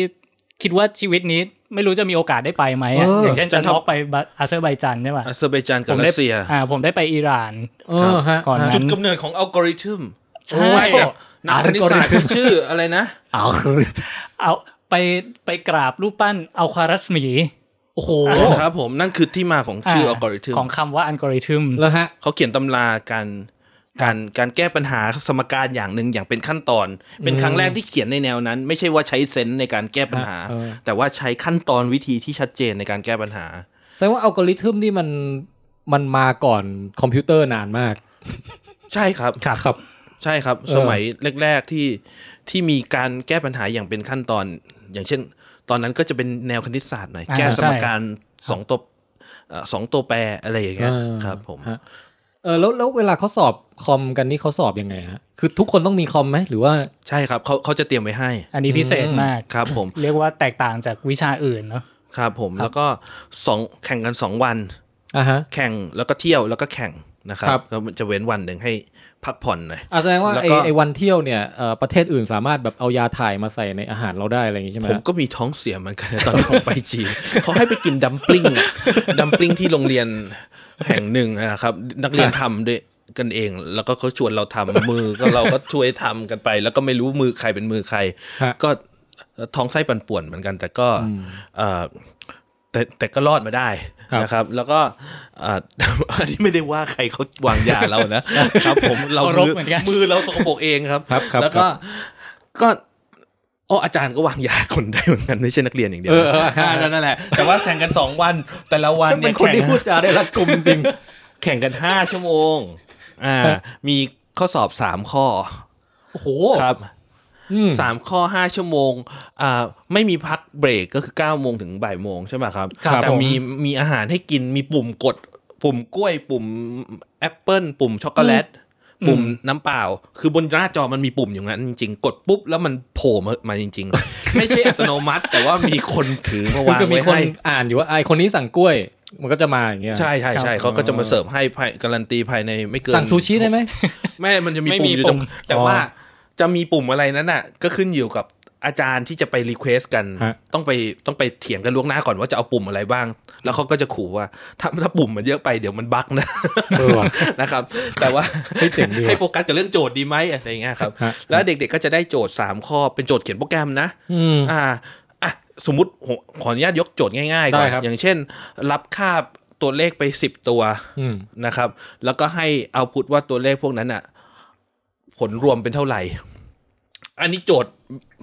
โจทย์โอลิมปิกมันจริงจริง ๆ มันไม่ใช่แบบนี้ แต่ว่าแนวของมันน่ะก็คือว่า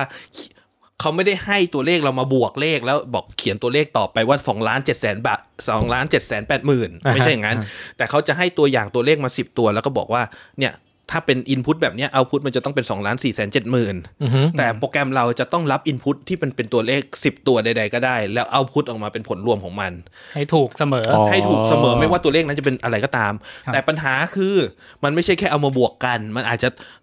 ตัวเลขเหล่านั้นอาจจะเป็นตัวเลขที่บอกตำแหน่งของเสาไฟฟ้าในเมืองเมืองหนึ่ง อืม แล้วให้เราเอาพุทออกไปเป็นว่าเสาต้นไหนควรจะโยงกับเสาต้นไหนบ้าง ภายใต้เงื่อนไขที่กำหนดถึงจะใช้สายที่สั้นที่สุดที่สามารถคอนเน็กเมืองหลักๆ เข้าด้วยกันได้ครับ ซึ่งตรงเนี้ยมันก็จะมีเงื่อนไขที่ชัดเจน แต่ว่าการเขียนโปรแกรมให้มันออกมาได้อย่างนั้นอ่ะมันไม่ง่ายเลย ผมแค่ฟังก็เครียดแล้วเนี่ แล้ ยว มันไม่ใช่แค่สิบตัว ผมกดกล้วยให้เอา มันจะบอก รีบ ว่า เกล้วยมาส่งเลยตอนเนี้ย ถ้าทำได้สิบตัว ถ้าถ้ารับสิบตัวแล้วทำได้ถูกเนี่ย ให้สิบคะแนน อืม ถ้าจะเอาอีกสิบคะแนนต่อไปต้องทำให้ได้พันตัว ถ้าเอาอีกคะแนนอีกสิบคะแนนต่อไปต้องทำให้ได้แสนตัว อืม และสูงที่สุดใน Data Set ที่มีให้คือยี่สิบล้านตัว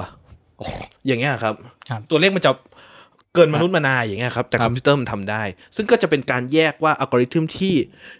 ถ้าเกิดถ้าเกิดใครเขียนแบบอัลกอริทึมแบบหยิบลูกปิงปองมาทีละลูก ก็อาจจะได้ 30 คะแนนเต็มร้อยแต่ถ้าเกิดใครเขียนอัลกอริทึมแบบที่เอาเอาลูกปิงปองกับลูกกอล์ฟเทใส่น้ำ อืม แล้วดูอันไหนลอยอันไหนจม efficient มาก มีประสิทธิภาพ จะ สูง จะมีกี่ลูกก็โยน มีเป็นล้าน ดียว ลูก เหมื ก็ อนกัน ตุ้มเดียวแล้วได้คำตอบ เออ ภายในเขาเรียก constant time อย่างเงี้ย ครับ ก็จะได้คะแนน ร้อยคะแนน อืม สำหรับข้อนั้น แต่มันจะยากมากเลยที่จะคิดอัลกอริทึมออกมาได้ตอนแรกต้องแบบพยายามลองหลาย ๆ แบบภายในเวลาแค่ 5 ชั่วโมง ครับ นั่นนะครับ ทีนี้สิ่งสิ่งที่สนุกเดี๋ยวผมขอเล่าเสริม ได้เลยครับ ในการแข่งไอโอลิมปิกคอมพิวเตอร์นะครับ ครับ ก็คือ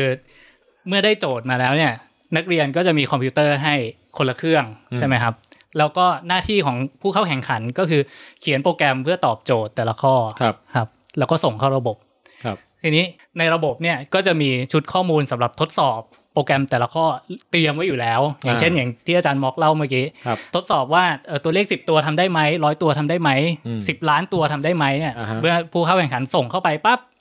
ระบบก็ทำการเอาโปรแกรมมาทดสอบเลย เออ แล้วก็เห็นเป็นสกอร์ขึ้นมาเลยบนสกอร์บอร์ด โอ้ เพราะฉะนั้นเนี่ยในฐานะผู้ติดตามสมมติอย่างเอ่อผมไปหรือว่า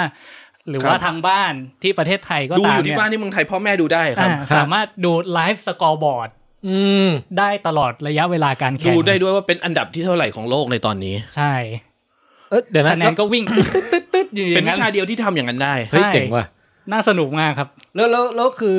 อ่ะอันนี้มันมันให้คะแนนเราในแง่ว่าโปรแกรมนี้เวิร์กไหม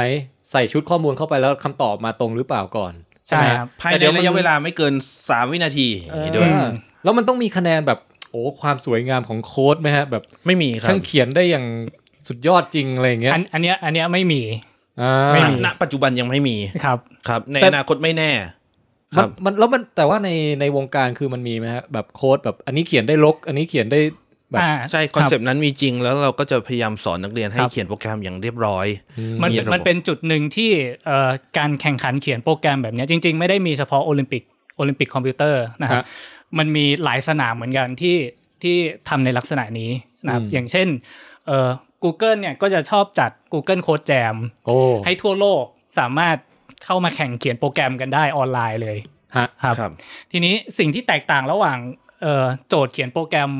ที่เป็นการแข่งขันแบบนี้กับโปรแกรมหรือซอฟต์แวร์ที่เอาไปใช้งานจริงเนี่ย อืม คือเรื่องของการ maintenance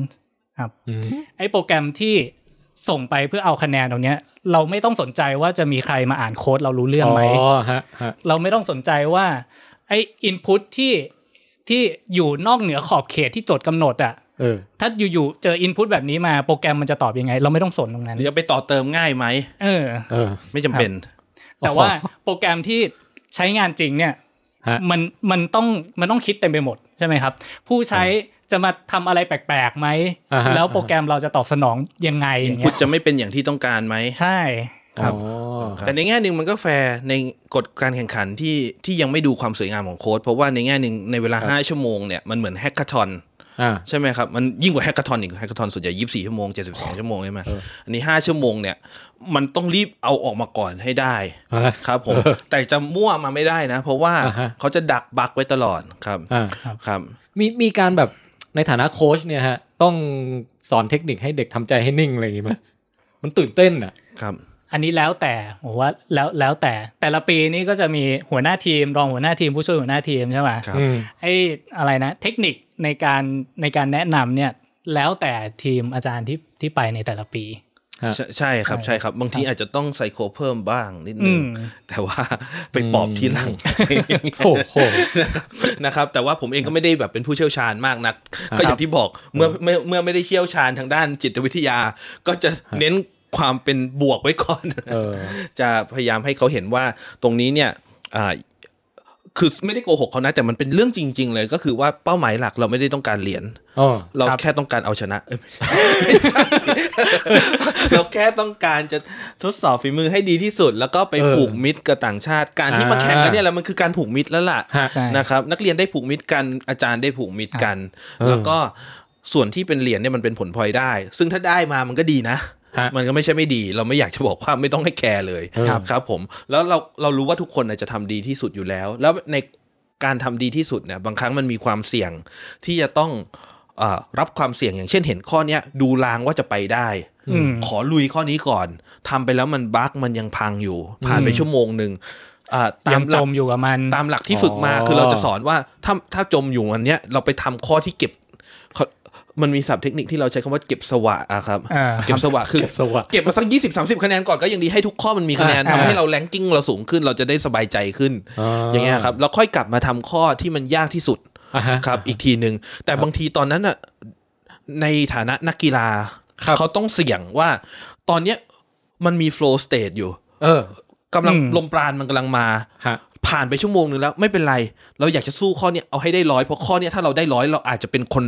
หนึ่งในห้าคนของโลกที่ได้ร้อยมันมีข้อแบบนั้นจริง ๆ ครับ ครับ เราเห็นทางออก อืม แล้วบางทีเสี่ยงแล้วมันก็ได้ผลได้จริง อืม ๆ แล้วก็ไปทำข้ออื่น เก็บข้ออื่นในเวลาที่เหลือไม่มากนัก แต่ก็ยังทำได้ แต่แต่บางครั้ง อ่า เด็กบางคนก็เสี่ยงแล้วมันมันไม่ออกอะครับ มันมันยัง อ่า ผิดพลาดอยู่ ด้วยความตื่นเต้นหรือด้วยว่าวิธีที่คิดมานึกว่าใช้ได้มันใช้ไม่ได้ อืม ก็ไม่เป็นไร เพราะว่าตอนนั้นเราคิดตอนนั้นแล้วเราต้องทำเลย ครับ ก็อาจจะ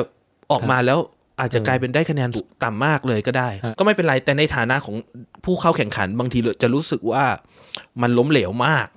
อืม ที่คะแนนทั้งทั้งๆที่เราควรจะทำได้ดีกว่านี้ แต่ว่าในฐานะของโค้ชเนี่ยเราก็ต้องอธิบายเขาว่าเขาเนี่ยทำได้ดีแล้วแล้วความเสี่ยงที่เขาทำไปก็คือเป็นความเสี่ยงเพื่อชาติจริงๆอะ อืม บางทีมันทำถูกต้องแล้วมันก็ได้เหรียญทองมาเลยทำไม่ได้ถ้าในแง่ของแบบการเข้าไป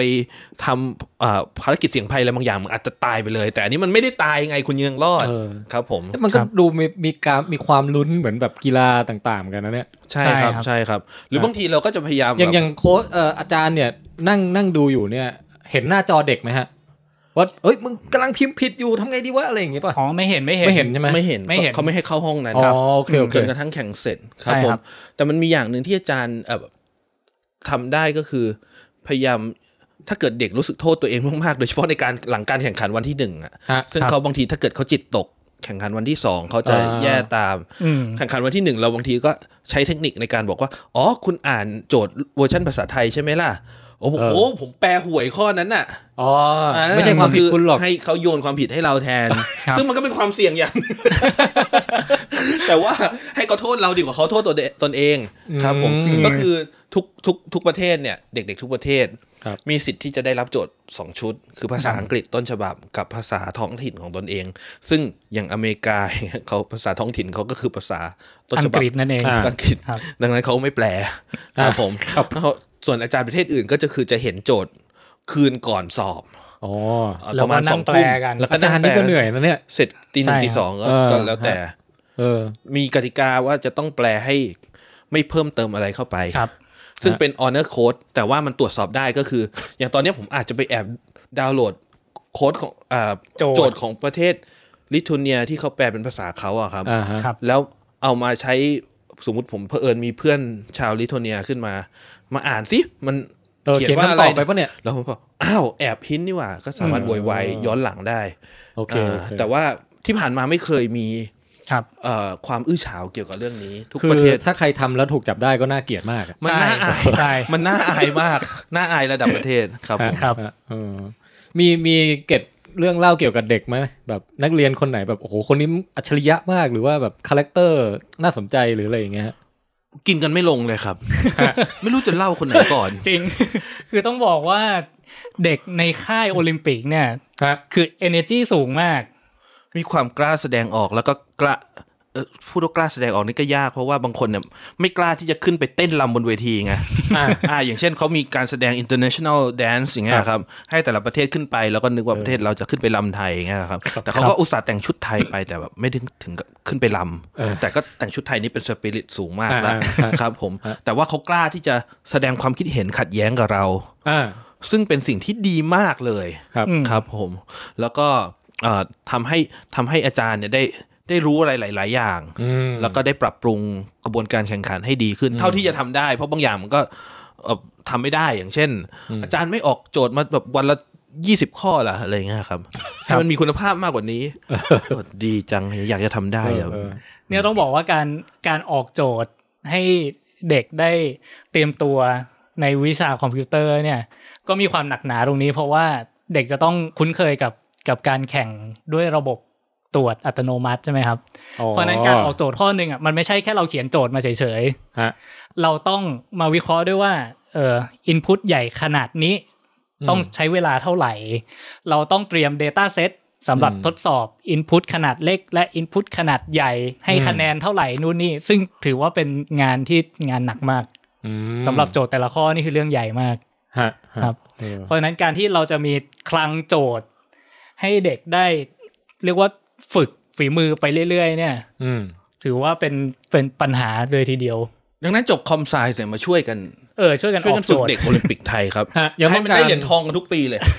ครับผม โอเค โอเค ครับผม แต่ว่าจริง ๆ มันเป็นเรื่องดีเพราะว่าต่อไปเนี่ยในวงการโอลิมปิกวิชาการนะเราจะมีแคนดิเดตหรือแบบคนที่มาอ่าร่วมแข่งร่วมสนุกกันเนี่ยมากขึ้นเยอะเลย เพราะว่าเราหวังว่าเด็กๆอ่ะเรียนวิทยาการคำนวณไปบางที บางคนอาจจะรู้สึกว่า โอ้โห ในหนังสือ มันสนุกจังแต่มันง่ายเกินไปอ่ะอยากจะอะไรที่มันยากกว่าเนี้ยถามคุณครูคุณครูก็จะส่งเขาเข้ามาเมื่อเขาโตขึ้นถึงระดับหนึ่งอะนะครับ อ่า ครับเขาก็จะได้มาเอนจอยกับตรงนี้ได้มานั่งเรียนในห้องเรียนที่เราเราเรียนไม่รู้เรื่อง ฮะ บ้างอย่างเงี้ยนะครับ แต่ว่านั่นไม่ใช่เป้าหมายหลักของวิทยาการคำนวณนะวิทยาการคำนวณคือ เป้าหมายหลักเรามุ่งเป้าให้เกิดประโยชน์กับคนทั่ว ๆ ไปกระจายโอกาสให้มากขึ้น อืม ครับ เนี่ยฮะ มีคนถามมาว่าเอ่อในอนาคตถ้าทุกคนสามารถเขียนโปรแกรมได้จะส่งผลดีผลเสียอย่างไรบ้าง พ่วงอีกคำถามไปเลย คนนี้คุณเอกภพฮะถามว่าการเรียนคณิตศาสตร์ช่วยส่งเสริมการเรียนโคดดิ้งไหม ในเมื่อโคดดิ้งจำเป็นมากเราเรียนแต่โคดดิ้งไม่ต้องเรียนคณิตได้ไหมอ่า ครับผมว่ามันไปด้วยกันครับ ครับ อย่างเช่นเรื่องของพิกัดพิกัดฉากเลย x y เนี่ยนะครับ ครับ ดับประถมศึกษาแกน x คือแกนนอนแกน y คือแกนตั้ง ครับ ไอ้บวกบวกคือทางซ้าย เอ้ยไม่ใช่ บวกคือทาง ขวา ลบคือทางซ้ายอย่างเงี้ ครั ย บ นะครับ อ่า อย่างเงี้ยถ้าเกิดเรียนในคณิตศาสตร์นะ เด็กๆอ่ะอาจจะงง ฮะ บางทีนะครับ ถ้าถ้าเกิดคุณครูสอนดีสอนแอคทีฟก็ไม่งงนะ แต่ในการเรียนวิชาโคดดิ้งเนี่ยในชั้นป .4 เนี่ย ครับ เด็กๆได้เรียนเรื่องเรื่องนั้นเพื่อที่จะเอามาให้ตัวละครแมว อืม เคลื่อนที่ไปยังจุดจุดหนึ่ง แล้วจุดจุดนั้นเราจะเรียกว่าหนึ่งศูนย์หนึ่งร้อยคือด้านบน ครับ ครับหนึ่งร้อยหนึ่งร้อยคือด้านบนขวาอย่างเงี้ยนะครับ แล้วเด็กได้เห็นภาพที่มันออกมาจริง ๆทำสิ่งที่เป็นนามธรรม คือระบบพิกัดคาร์ติเชียนเนี่ย อ่าฮะ ให้มันออกมาเป็นรูปธรรม เห็น คือ แมวเดินอย่างเงี้ยนะ เห็นแมวเดินอยู่ในโปรแกรม Scratch อย่างเงี้ยนะครับ ผมมองว่ามันเป็นการเสริมกันทำให้เด็กเข้าใจเรื่อง อ๋อ พิกัดรู้มาแล้วก็คือไอ้ตัวเลขสองตัวที่มันบอกว่าแมวอยู่ตรงไหนนั่นไง เอออย่างนี้มันก็คือเสริมกันใช่ไหมคือหมายว่า ครับ พอเด็กมาโคดดิ้งปุ๊บ ก็ไปเข้าใจคณิตศาสตร์ดีขึ้นด้วย ใช่ครับ แล้วพอ ครับ เด็กเข้าใจคณิตศาสตร์มาก็มาโคดดิ้งดีขึ้น ใช่ครับใช่ครับ อืม ผมว่ามันเสริมกัน แล้วในมุมมองของอาจารย์บางท่านอย่างเช่นท่านอาจารย์ยืนเนี่ยเคยบอกเคยสอนผมว่า มันไม่ได้อยู่เฉพาะคณิตศาสตร์อย่างเดียว มันทำให้เข้าใจวิทยาศาสตร์ เข้าใจเรื่องคลื่นเข้าใจเรื่องอะไรพวกเนี้ยได้ง่ายขึ้นด้วย คือการจะการจะบรรยายอะไรบางอย่างให้รัดกลุ่มอ่ะมันก็อยู่ในวิทยาศาสตร์ทุกทุกแขนงอะนะ ครับ อืมครับ จริงๆเอ่อมุมมองผมบ้าง ผมมองว่า ครับ คณิตศาสตร์ที่ที่เราได้เรียนกันโดยทั่วไปในยในสมัยนักเรียนนะครับ ครับ คือมักจะเป็นเรื่องเกี่ยวกับตัวเลขเป็นหลัก อืม ถูกไหมแต่จริงๆ โลกของคณิตศาสตร์อะมันมันมีอะไรมากกว่านั้นครับ ซึ่งอย่างโคดดิ้งเนี่ยหรือหรือว่าหลายๆ ทักษะที่อยู่ในวิทยาการคำนวณเนะครับ ครับ เราชื่อวิทยาการคำนวณ ครับ มีคำว่าคำนวณเนี่ยอาจจะอาจจะนึกถึงว่าต้องคำนวณตัวเลขเหรอ เออเออ ซึ่งจริงๆ มันมันไม่ใช่การคำนวณที่ไม่จำเป็นจะต้องเกี่ยวกับตัวเลขมันก็มีอยู่ ซึ่งไอ้ทักษะเหล่าเนี้ยครับมันมันใช้กระบวนการคิดในลักษณะเดียวกัน อือฮึ เพราะนั้นมันก็เลยเสริมกันด้วยครับ ฮะ อย่างที่อย่างที่สรุปไว้เมื่อกี้ เออ ใช่มันคือการคิด มี อย่างเป็นระบบ มีมีตัว ครับ อย่างอะไรอยากหยิบมาจากหนังสืออีกไหมฮะ ที่แบบว่าเออคำนวณโดยไม่ต้องใช้ตัวเลขเงี้ยเออ อ๋อ ก็คืออาจจะเป็นเรื่องของการเที่ยวบางแสนครับ ครับผมเขาคือแค่คือแต่ละปีเนี่ยเราจะไปเที่ยวหลาย ๆ ที่แล้วกระจายกันไปทุกภาคของประเทศไทยนะครับ ฮะฮะ อย่างป .4 นี่ไปบางแสน เออ ป .2 ไปกรุงเทพ ครับ ครับ ฮะ ป .1 อยู่ติดบ้านไปก่อนครับ ครับ อ่าบ้านอยู่ไหนเราไม่บอกด้วยแหละ เออ ครับ แต่มีบั้งไฟบุพชาติ ฮะ ครับ แล้วก็อ่าป .4 มาเที่ยวบางแสนแล้วเขาก็จะต้องมาคำนวณโปรโมชั่นส้มตำไก่ย่าง นี่คือเรื่องของการสร้างทางเลือกและตัดสินใจ ซึ่ง โอเค ในคู่มือครูเราก็จะบอกให้คุณครู มัน แนะ ตำราน ำ ที่ไทยมากเลยว่ะ นะแนะนำเรื่อง เตียงผ้าใบก็มีครับ บางอันมีแถมเตียงผ้าใบด้วย ฮะ ครับ อ่า ร้านร้าน มีห่วงยางไหม ยังไม่ ยังไม่ มี มี ยังไม่ ไม่มี มีครับ ร้านป้าหญิงป้าตุ๊กป้าหมวย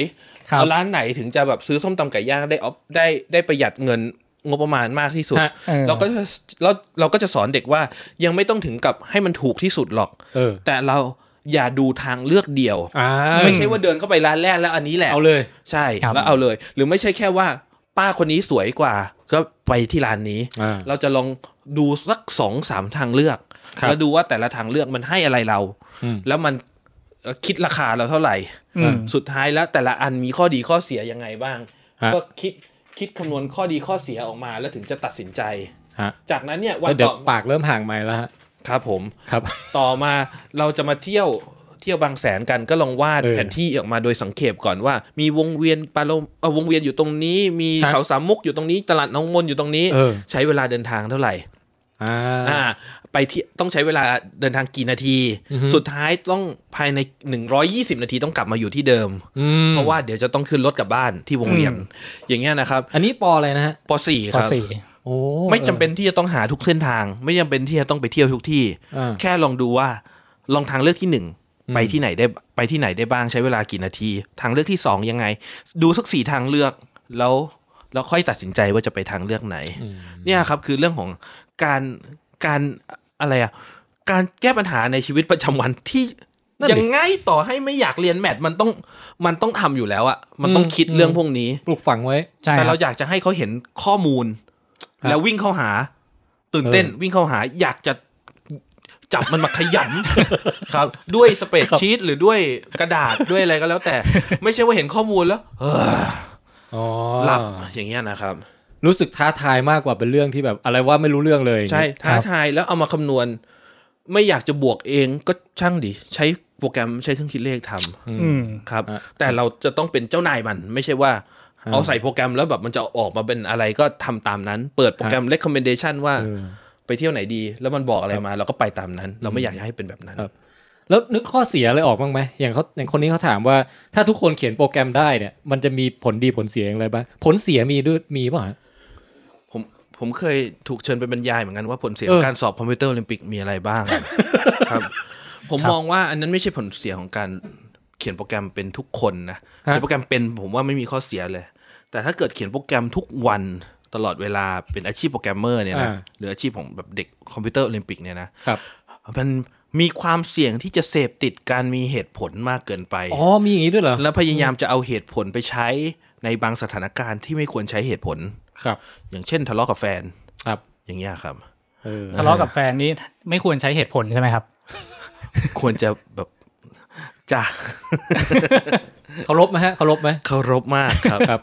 ครับผม หรืออย่างบางกรณีอย่างเช่น ผมชอบยกตัวอย่างอันหนึงในวิชา Human Computer Interactions ฮะ ก็คือมีปริ้นมีโรงพิมพ์แห่งหนึ่งนะครับ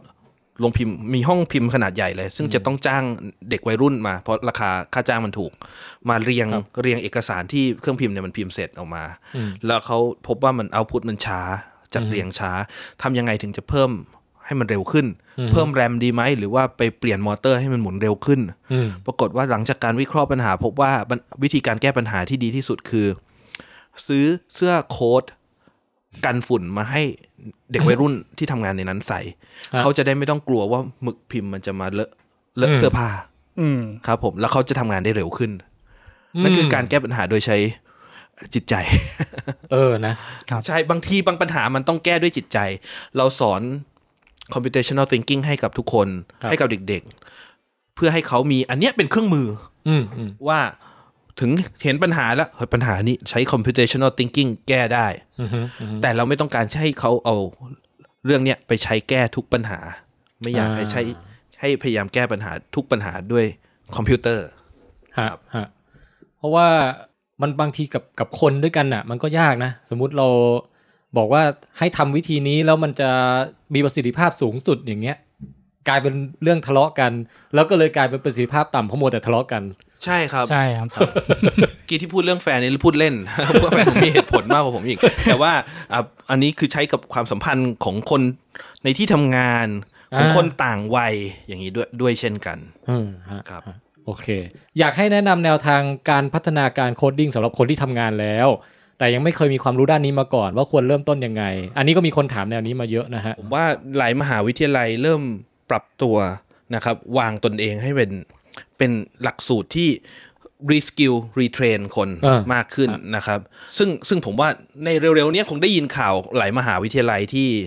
ที่เปิดหลักสูตรต่างๆ บางมหาลัยก็เปิดไปบ้างแล้วมจทก็มีโปรเจกต์อยู่ครับ ครับ แต่ว่ายังไม่เปิดตัวก็เร็วๆเนี้ยนะครับ คอยติดตามข่าวสาร อ่ะ นะ ก็ รับ คือแหล่ง ครับ ที่หนึ่งคือตามมหาลัย ตามมหา ต่ง ลัยต่างๆ ซึ่งเขาจะปรับตัวแล้วว่าลูกค้าหลักของมหาวิทยาลัยจะ ครับ ไม่ใช่นักเรียนนักศึกษาปริญญาตรีแล้ว ฮะ แต่จะเป็นคนที่ทำงานแล้ว ๆมีคนนอกเข้าไปเรียนได้ ใช่ อืม และอยากจะส่งเสริมกลุ่มนั้นมาก มากขึ้นด้วย เพราะว่า ครับ กลุ่มนั้นคือกลุ่มที่จะมีจำนวนเยอะขึ้นเรื่อยๆ จาก ฮะ คนที่จะต้องฝึกสกิลใหม่ ให้ ครับ ให้เหมาะสมกับเศรษฐกิจยุคนี้ อ่าฮะ ครับ แต่ในขณะเดียวกันนักศึกษาปริญญาตรีมันจะน้อยลงเรื่อยๆ เพราะว่าคนคนดัน อืม เกิดน้อยลง ฮะ ครับ ผมนักศึกษาเริ่ม ฮะ แบบมาไม่เต็มโควต้าเท่าไหร่ เออ ครับผม แล้วแล้วถ้านอกมหาลัยมี นอกมหาลัย แนะนำ มีก็มีโรงเรียนสอนต่างๆ มากมาย ซึ่ง อ่า อันเอ่อแบบก็มีโรงเรียนเพื่อนๆ ผมอะนะครับ แต่ว่า ครับ อาจก็ลองลองเสิร์ชๆหาดูได้ เขาก็ดีๆทั้งนั้นเลยนะครับ คือคือ รับ จันม็อกไม่ได้อยากจะอวยเจ้าใดเจ้าหนึ่ง กลัวกลัวคนหาว่าแบบรับตังค์มาโฆษณา เออแต่ ครั แต่ บ แต่มีเยอะแล้วกัน มีมีเยอะครับมีเยอะแล้วก็ ฮะ ดีๆ ก็มีเยอะนะครับ แต่ ครับ ต้องดูให้ดีว่า อยากอ้ออยากจะบอกแล้วกันว่าก่อนจะไปเรียนก็ดูก่อนว่าคนสอนน่ะเป็นใคร ครับ เก่งจริงเปล่า ครับ นะครับ แล้วดูไงครับ ก็ลองดูประวัติเขาหน่อย เขาหน่อย มันเช็คไม่ยากครับว่าพูด อ๋อ จริงพูดไม่จริง เพราะว่ามันมันเช็คได้อย่างอย่างแบบ ถ้าเกิดเคลมว่าเป็นเด็กโอลิมปิกเนี่ยมันก็เช็คได้ในฐานข้อมูลว่าเป็น เอางี้ จริ ส ง ง หรือ สั เป ย ล่า ใครใครเอ่อใครสมมุติว่ามีใครสงสัยว่าเอ้ยไปเรียนที่นี่ดีไหมอย่างเงี้ยส่งมาถามจันม็อกได้ไหมแนะนำหรือเปล่าหรืออะไรเงี้ย อุ้ยกลัวจังเลยอ่ะ ฮะ แต่ว่า ว่าอะไร ถามหลังไม่แล้ว ถามหลังไมค์ไง ถามหลัถามหงลังไม ไม่ ค์ ได้ถามหลัง ถามหลัง ไม่ ไม่ ได้ ได้ใช่ไหมฮะ ครับ เออ ผมแต่แต่ส่วนใหญ่มันก็ดีนะครับ ส่วนใหญ่ ครั ก็ บ ดีที่ที่ไม่ดีจริง ๆ ก็ไม่ค่อยเห็นนะครับ ครับ นานๆ จะเจอมาเจอทีครับ แล้วก็มันก็จะมีแหล่งเรียนรู้ออนไลน์ฟรีๆอย่างเช่น เออ code.org อย่างเงี้ยซึ่งอันนี้ผมโฆษณาได้เต็มปากเต็มคำเพราะว่า อืม เขาไม่ได้แสวงหาผลกำไร แต่นี่เป็นภาษาอังกฤษใช่ไหมฮะ ส่วนใหญ่เป็นภาษาอังกฤษมีแปลเป็นภาษาไทยบ้าง ครับ ครับ บผมแต่ code.org จะเป็นการเน้นเรื่อง computational thinking ฝึก coding เพื่อให้มีทักษะการคิดครับผม แล้วค่อยนำไปต่อยอด ฮะ เป็นแบบตามแอปพลิเคชันต่าง ครับ ๆ เอาที่หลังนะครับ แต่ถ้าเกิดเป็นโรงเรียนสอนโคดดิ้งเอ่อเอกชนต่างๆเนี่ยเขาบางทีเขาอาจจะโฟกัสไปที่สกิลที่ใช้อย่างเช่นเอ่อสอนอันนี้เน้นเน้น Python อ่า เน้น Python for data science ไพทอนนี่ชื่อภาษาใช่ไหมฮะ ชื่อภาษา ชื่อภาษาครับงูเหลือมค ค รั รับ บ แล้วก็ ครับ เป็นชื่อแมวแมวที่บ้านผมด้วยตัว ชื่อแมวที่บ้าน เอา จะ ชื่อ ทำ แมวชื่อไพทอนนะ ใช่ครับ ตัวสีขาว ใช่ พอกันเลยว่ะแมวผมชื่อลูซี่ ตั้ง มาจาก ตามลูซี่ในวิชาชีวะครับ อ๋อ ออสเตโลพิ h ิคัสแอฟเรนซิสเป็นมนุษย์วานอนโบราณ โอ้โห อ๋ออ๋อ แต่ว่าอันนี้คือคนสายคอมก็ตั้งชื่อแมวว่าไพทอนนะ ครับ ครับผม แมวหลังบ้านผมชื่อไอ้หมอ ครับ แล้วแล้วแล้วถ้ามันมีมีมีอีกตัวหนึ่งจะตั้งชื่อว่าอะไรฮะ ผมมีอีกตัวครับ ฮะ ชื่อคอตลิน คอนลินคืออะไรครับ ก็เป็นชื่อของภาษาโปรแกรมอีกภาษา หนึ่ง ถึงโป๊ะ เฮ้ยแล้วแล้วมันมีมีไปได้เรื่อยๆไหมมีภาษาอะไรอย่างเงี้ย โอ้ยเยอะเอ๊ะทุกวันนี้ภาษาโปรแกรมนี่มีเยอะมากนะ น่าจะเป็นร้อยมั้งครับ ML Python C C พัดพัดภาษา A B C มีหมดนะครับ เออ ครับ แล้วแล้วเออคือจากมุมมองของคนที่ไม่รู้เรื่องพวกนี้เลยเนี่ยไอไอคำว่าภาษาต่างๆเนี่ยมันเหมือนภาษาอังกฤษภาษาจีนภาษาญี่ปุ่นอะไรอย่างงี้ไหมฮะ อ่าคอนเซปต์หลักๆ เหมือนกันนะครับ อืม แต่ภาษาโปรแกรมคืออะไร คือภาษาที่เอาไว้ให้เราอะสื่อสารกับคอมพิวเตอร์ ครับ เราอยากจะสั่งให้มันทำงานแบบนู้นแบบนี้อะไรเงี้ยนะครับ เราพูดภาษาไทยไป มันไม่รู้เรื่อง มันไม่รู้เรื่องทุกวันนี้มันก็พอรู้เรื่องบ้างอะเนาะ เอาหลักๆ มันเริ่ม ก็คือ ฉลาด มันยังไม่รู้เรื่องมากขนาดที่ อ่ะ ว่าจะ มัน ทำ ยังไม่ ได้เป๊ะ เออ เรายังไม่สามารถที่จะสั่งเอาอะไรอะเอาความสามารถของมันที่ซับซ้อนเนี่ยมาทำอะไรที่ที่เป็นชิ้นงานใหญ่ๆได้ ฮะ เราต้องการภาษาที่มันเข้าใจ ครับ ไอ้ภาษาโปรแกรมเหล่าเนี้ยก็เหมือนเป็นตัวเชื่อม ให้เราสามารถสื่อสารกับคอมพิวเตอร์ได้ ครับ ๆคราวนี้บางภาษาเนี่ยมันก็จะอ่ะอาจจะแบ่งแคตตากรีตามว่าระดับเคยได้ยินคำว่าภาษาต่ำภาษาสูงใช่ไหมครับภาษา เออ high level language low level language อันนี้ไม่ใช่ระดับชั้นของว่า high so low so อย่างเงี้ยนะครับ ฮะ คือว่าภาษาระดับต่ำสุดอย่างเช่น assembly อย่างเงี้ยมันเป็นภาษาเครื่องคือต่ำสุดคือ 0 1 0 1 0 1 0 1 ครับ ครับ ภาษาที่สูงขึ้นมาหน่อยก็ assembly คือต่ำเกือบ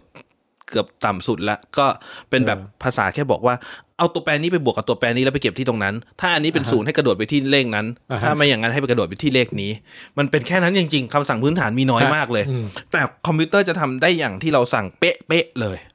นะครับ อ๋อ นั่นคือ assembly แล้วระดับที่สูงขึ้นอย่างเช่น C เนี่ย เออ ก็สามารถสั่งเก็บตัวแปรที่แบบแทนที่จะเก็บเป็นตัวเลขทีละตัว อ่าฮะ ก็เก็บเป็นสตริงสตริงคือตัวอักษรยาวๆ เรียงกัน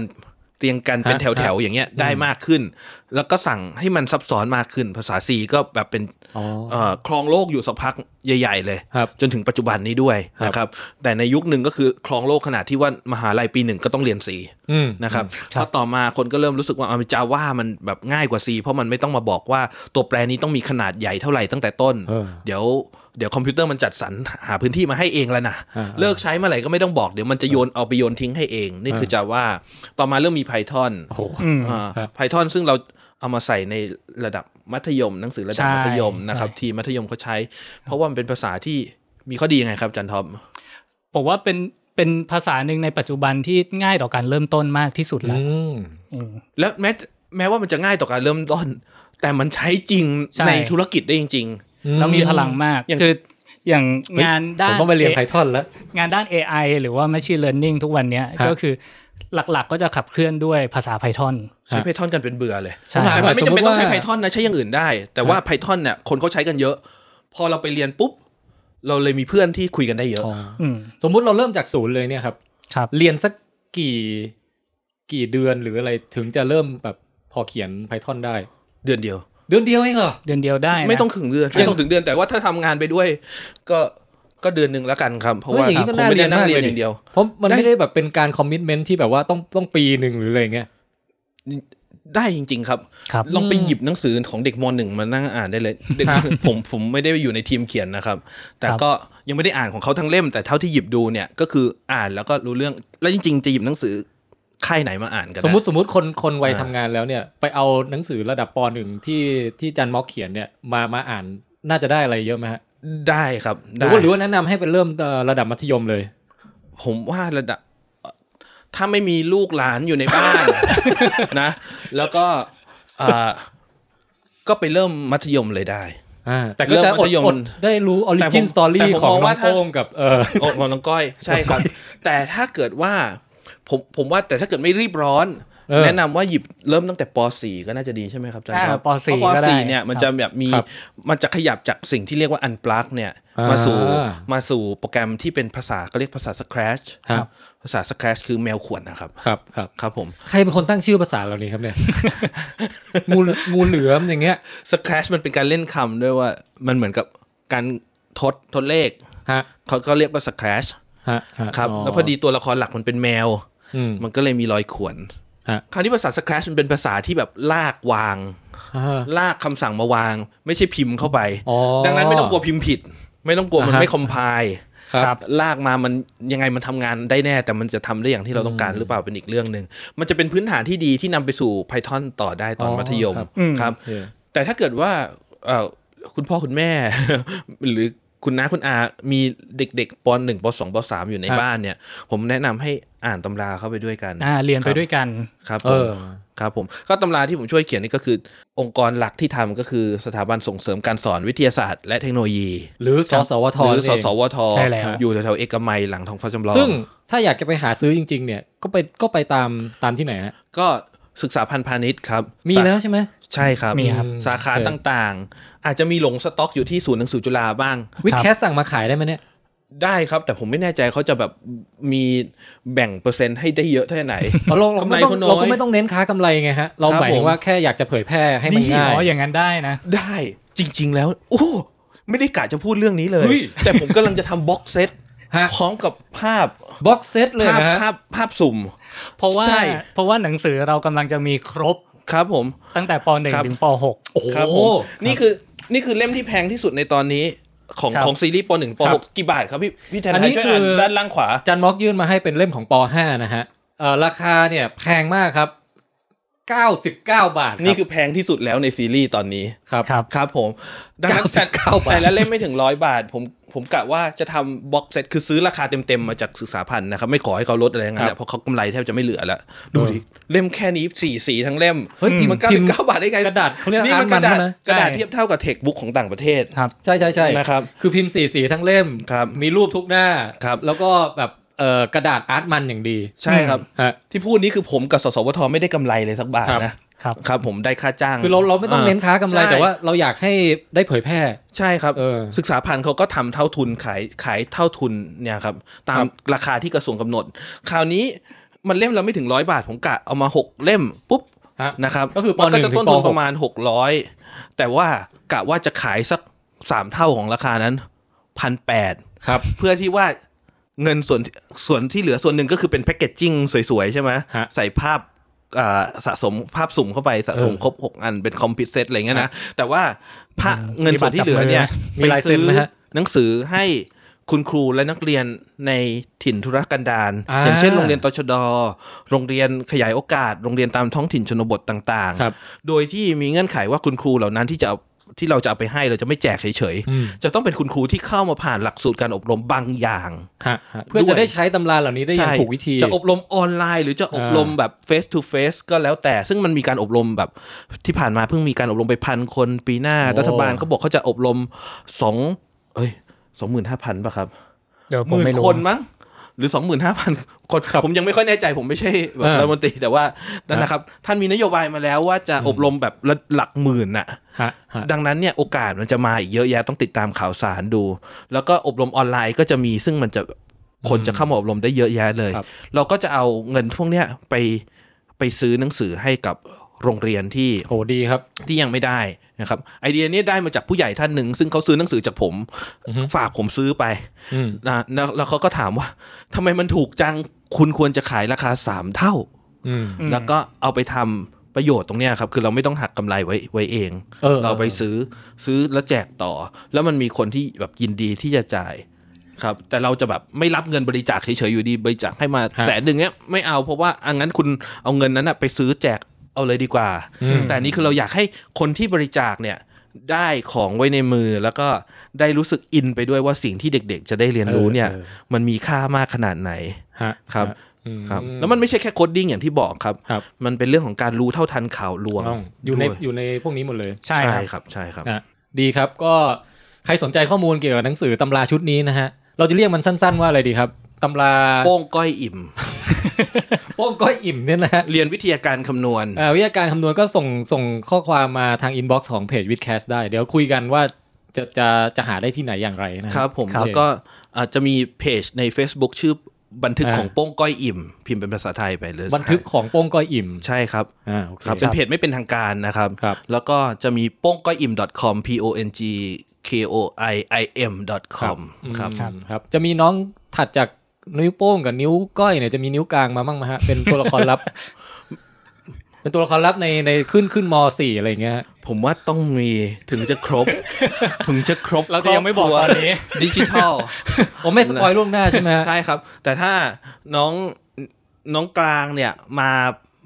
พร้อมกับน้องอื่นๆน่ะก็จะ เออ ไม่ค่อยมีปัญหาเท่าไหร่ ครับอย่ามา ครับ คนเดียว แต่เขามาคนเดียวมันจะเป็นปัญ หา โอเคครับ ตอนนี้ตัดจบไว้แค่นี้ก็กำลังดีนะครับ เราได้ทำความรู้จักกับหลักสูตร Computing Science เบื้องต้นกันไปบ้างแล้วนะฮะ เดี๋ยวใน 79.2 เนี่ย จะมาต่อกันด้วยการเก็บตกคำถามจากทางบ้าน ซึ่งยังมีน่าสนใจอีกมากมายหลายข้อนะฮะ ยกตัวอย่างเช่น มีคนถามเข้ามาเรื่องความสัมพันธ์ระหว่างการเรียนโคดดิ้งกับการเรียนภาษาอังกฤษ เออ ถ้าเกิดสมมติเด็กไม่ชอบภาษาอังกฤษอย่างเงี้ย มันจะมีผลไปถึงการเรียนโคดดิ้งด้วยหรือเปล่า แล้วก็มีคุณครูท่านหนึ่งถามเข้ามาด้วยครับว่า ถ้าเกิดในห้องเรียนเนี่ยมีทั้งเด็กเก่งกับเด็กไม่เก่ง อาจารย์ควรจะสอนเพิ่มเพื่อเอาใจเด็กเก่ง หรือว่าควรจะสอนน้อยลง เพื่อเอาใจเด็กไม่เก่ง และมีคนถามว่านี่นะครับ การเรียน Computing Science จะช่วยป้องกันการหลงเชื่อยาผีบอกได้ด้วยหรือไม่ โอ้โห เดี๋ยวรอติดตามฟังคำตอบกันในเอพิโซดหน้า 79.2 นะฮะ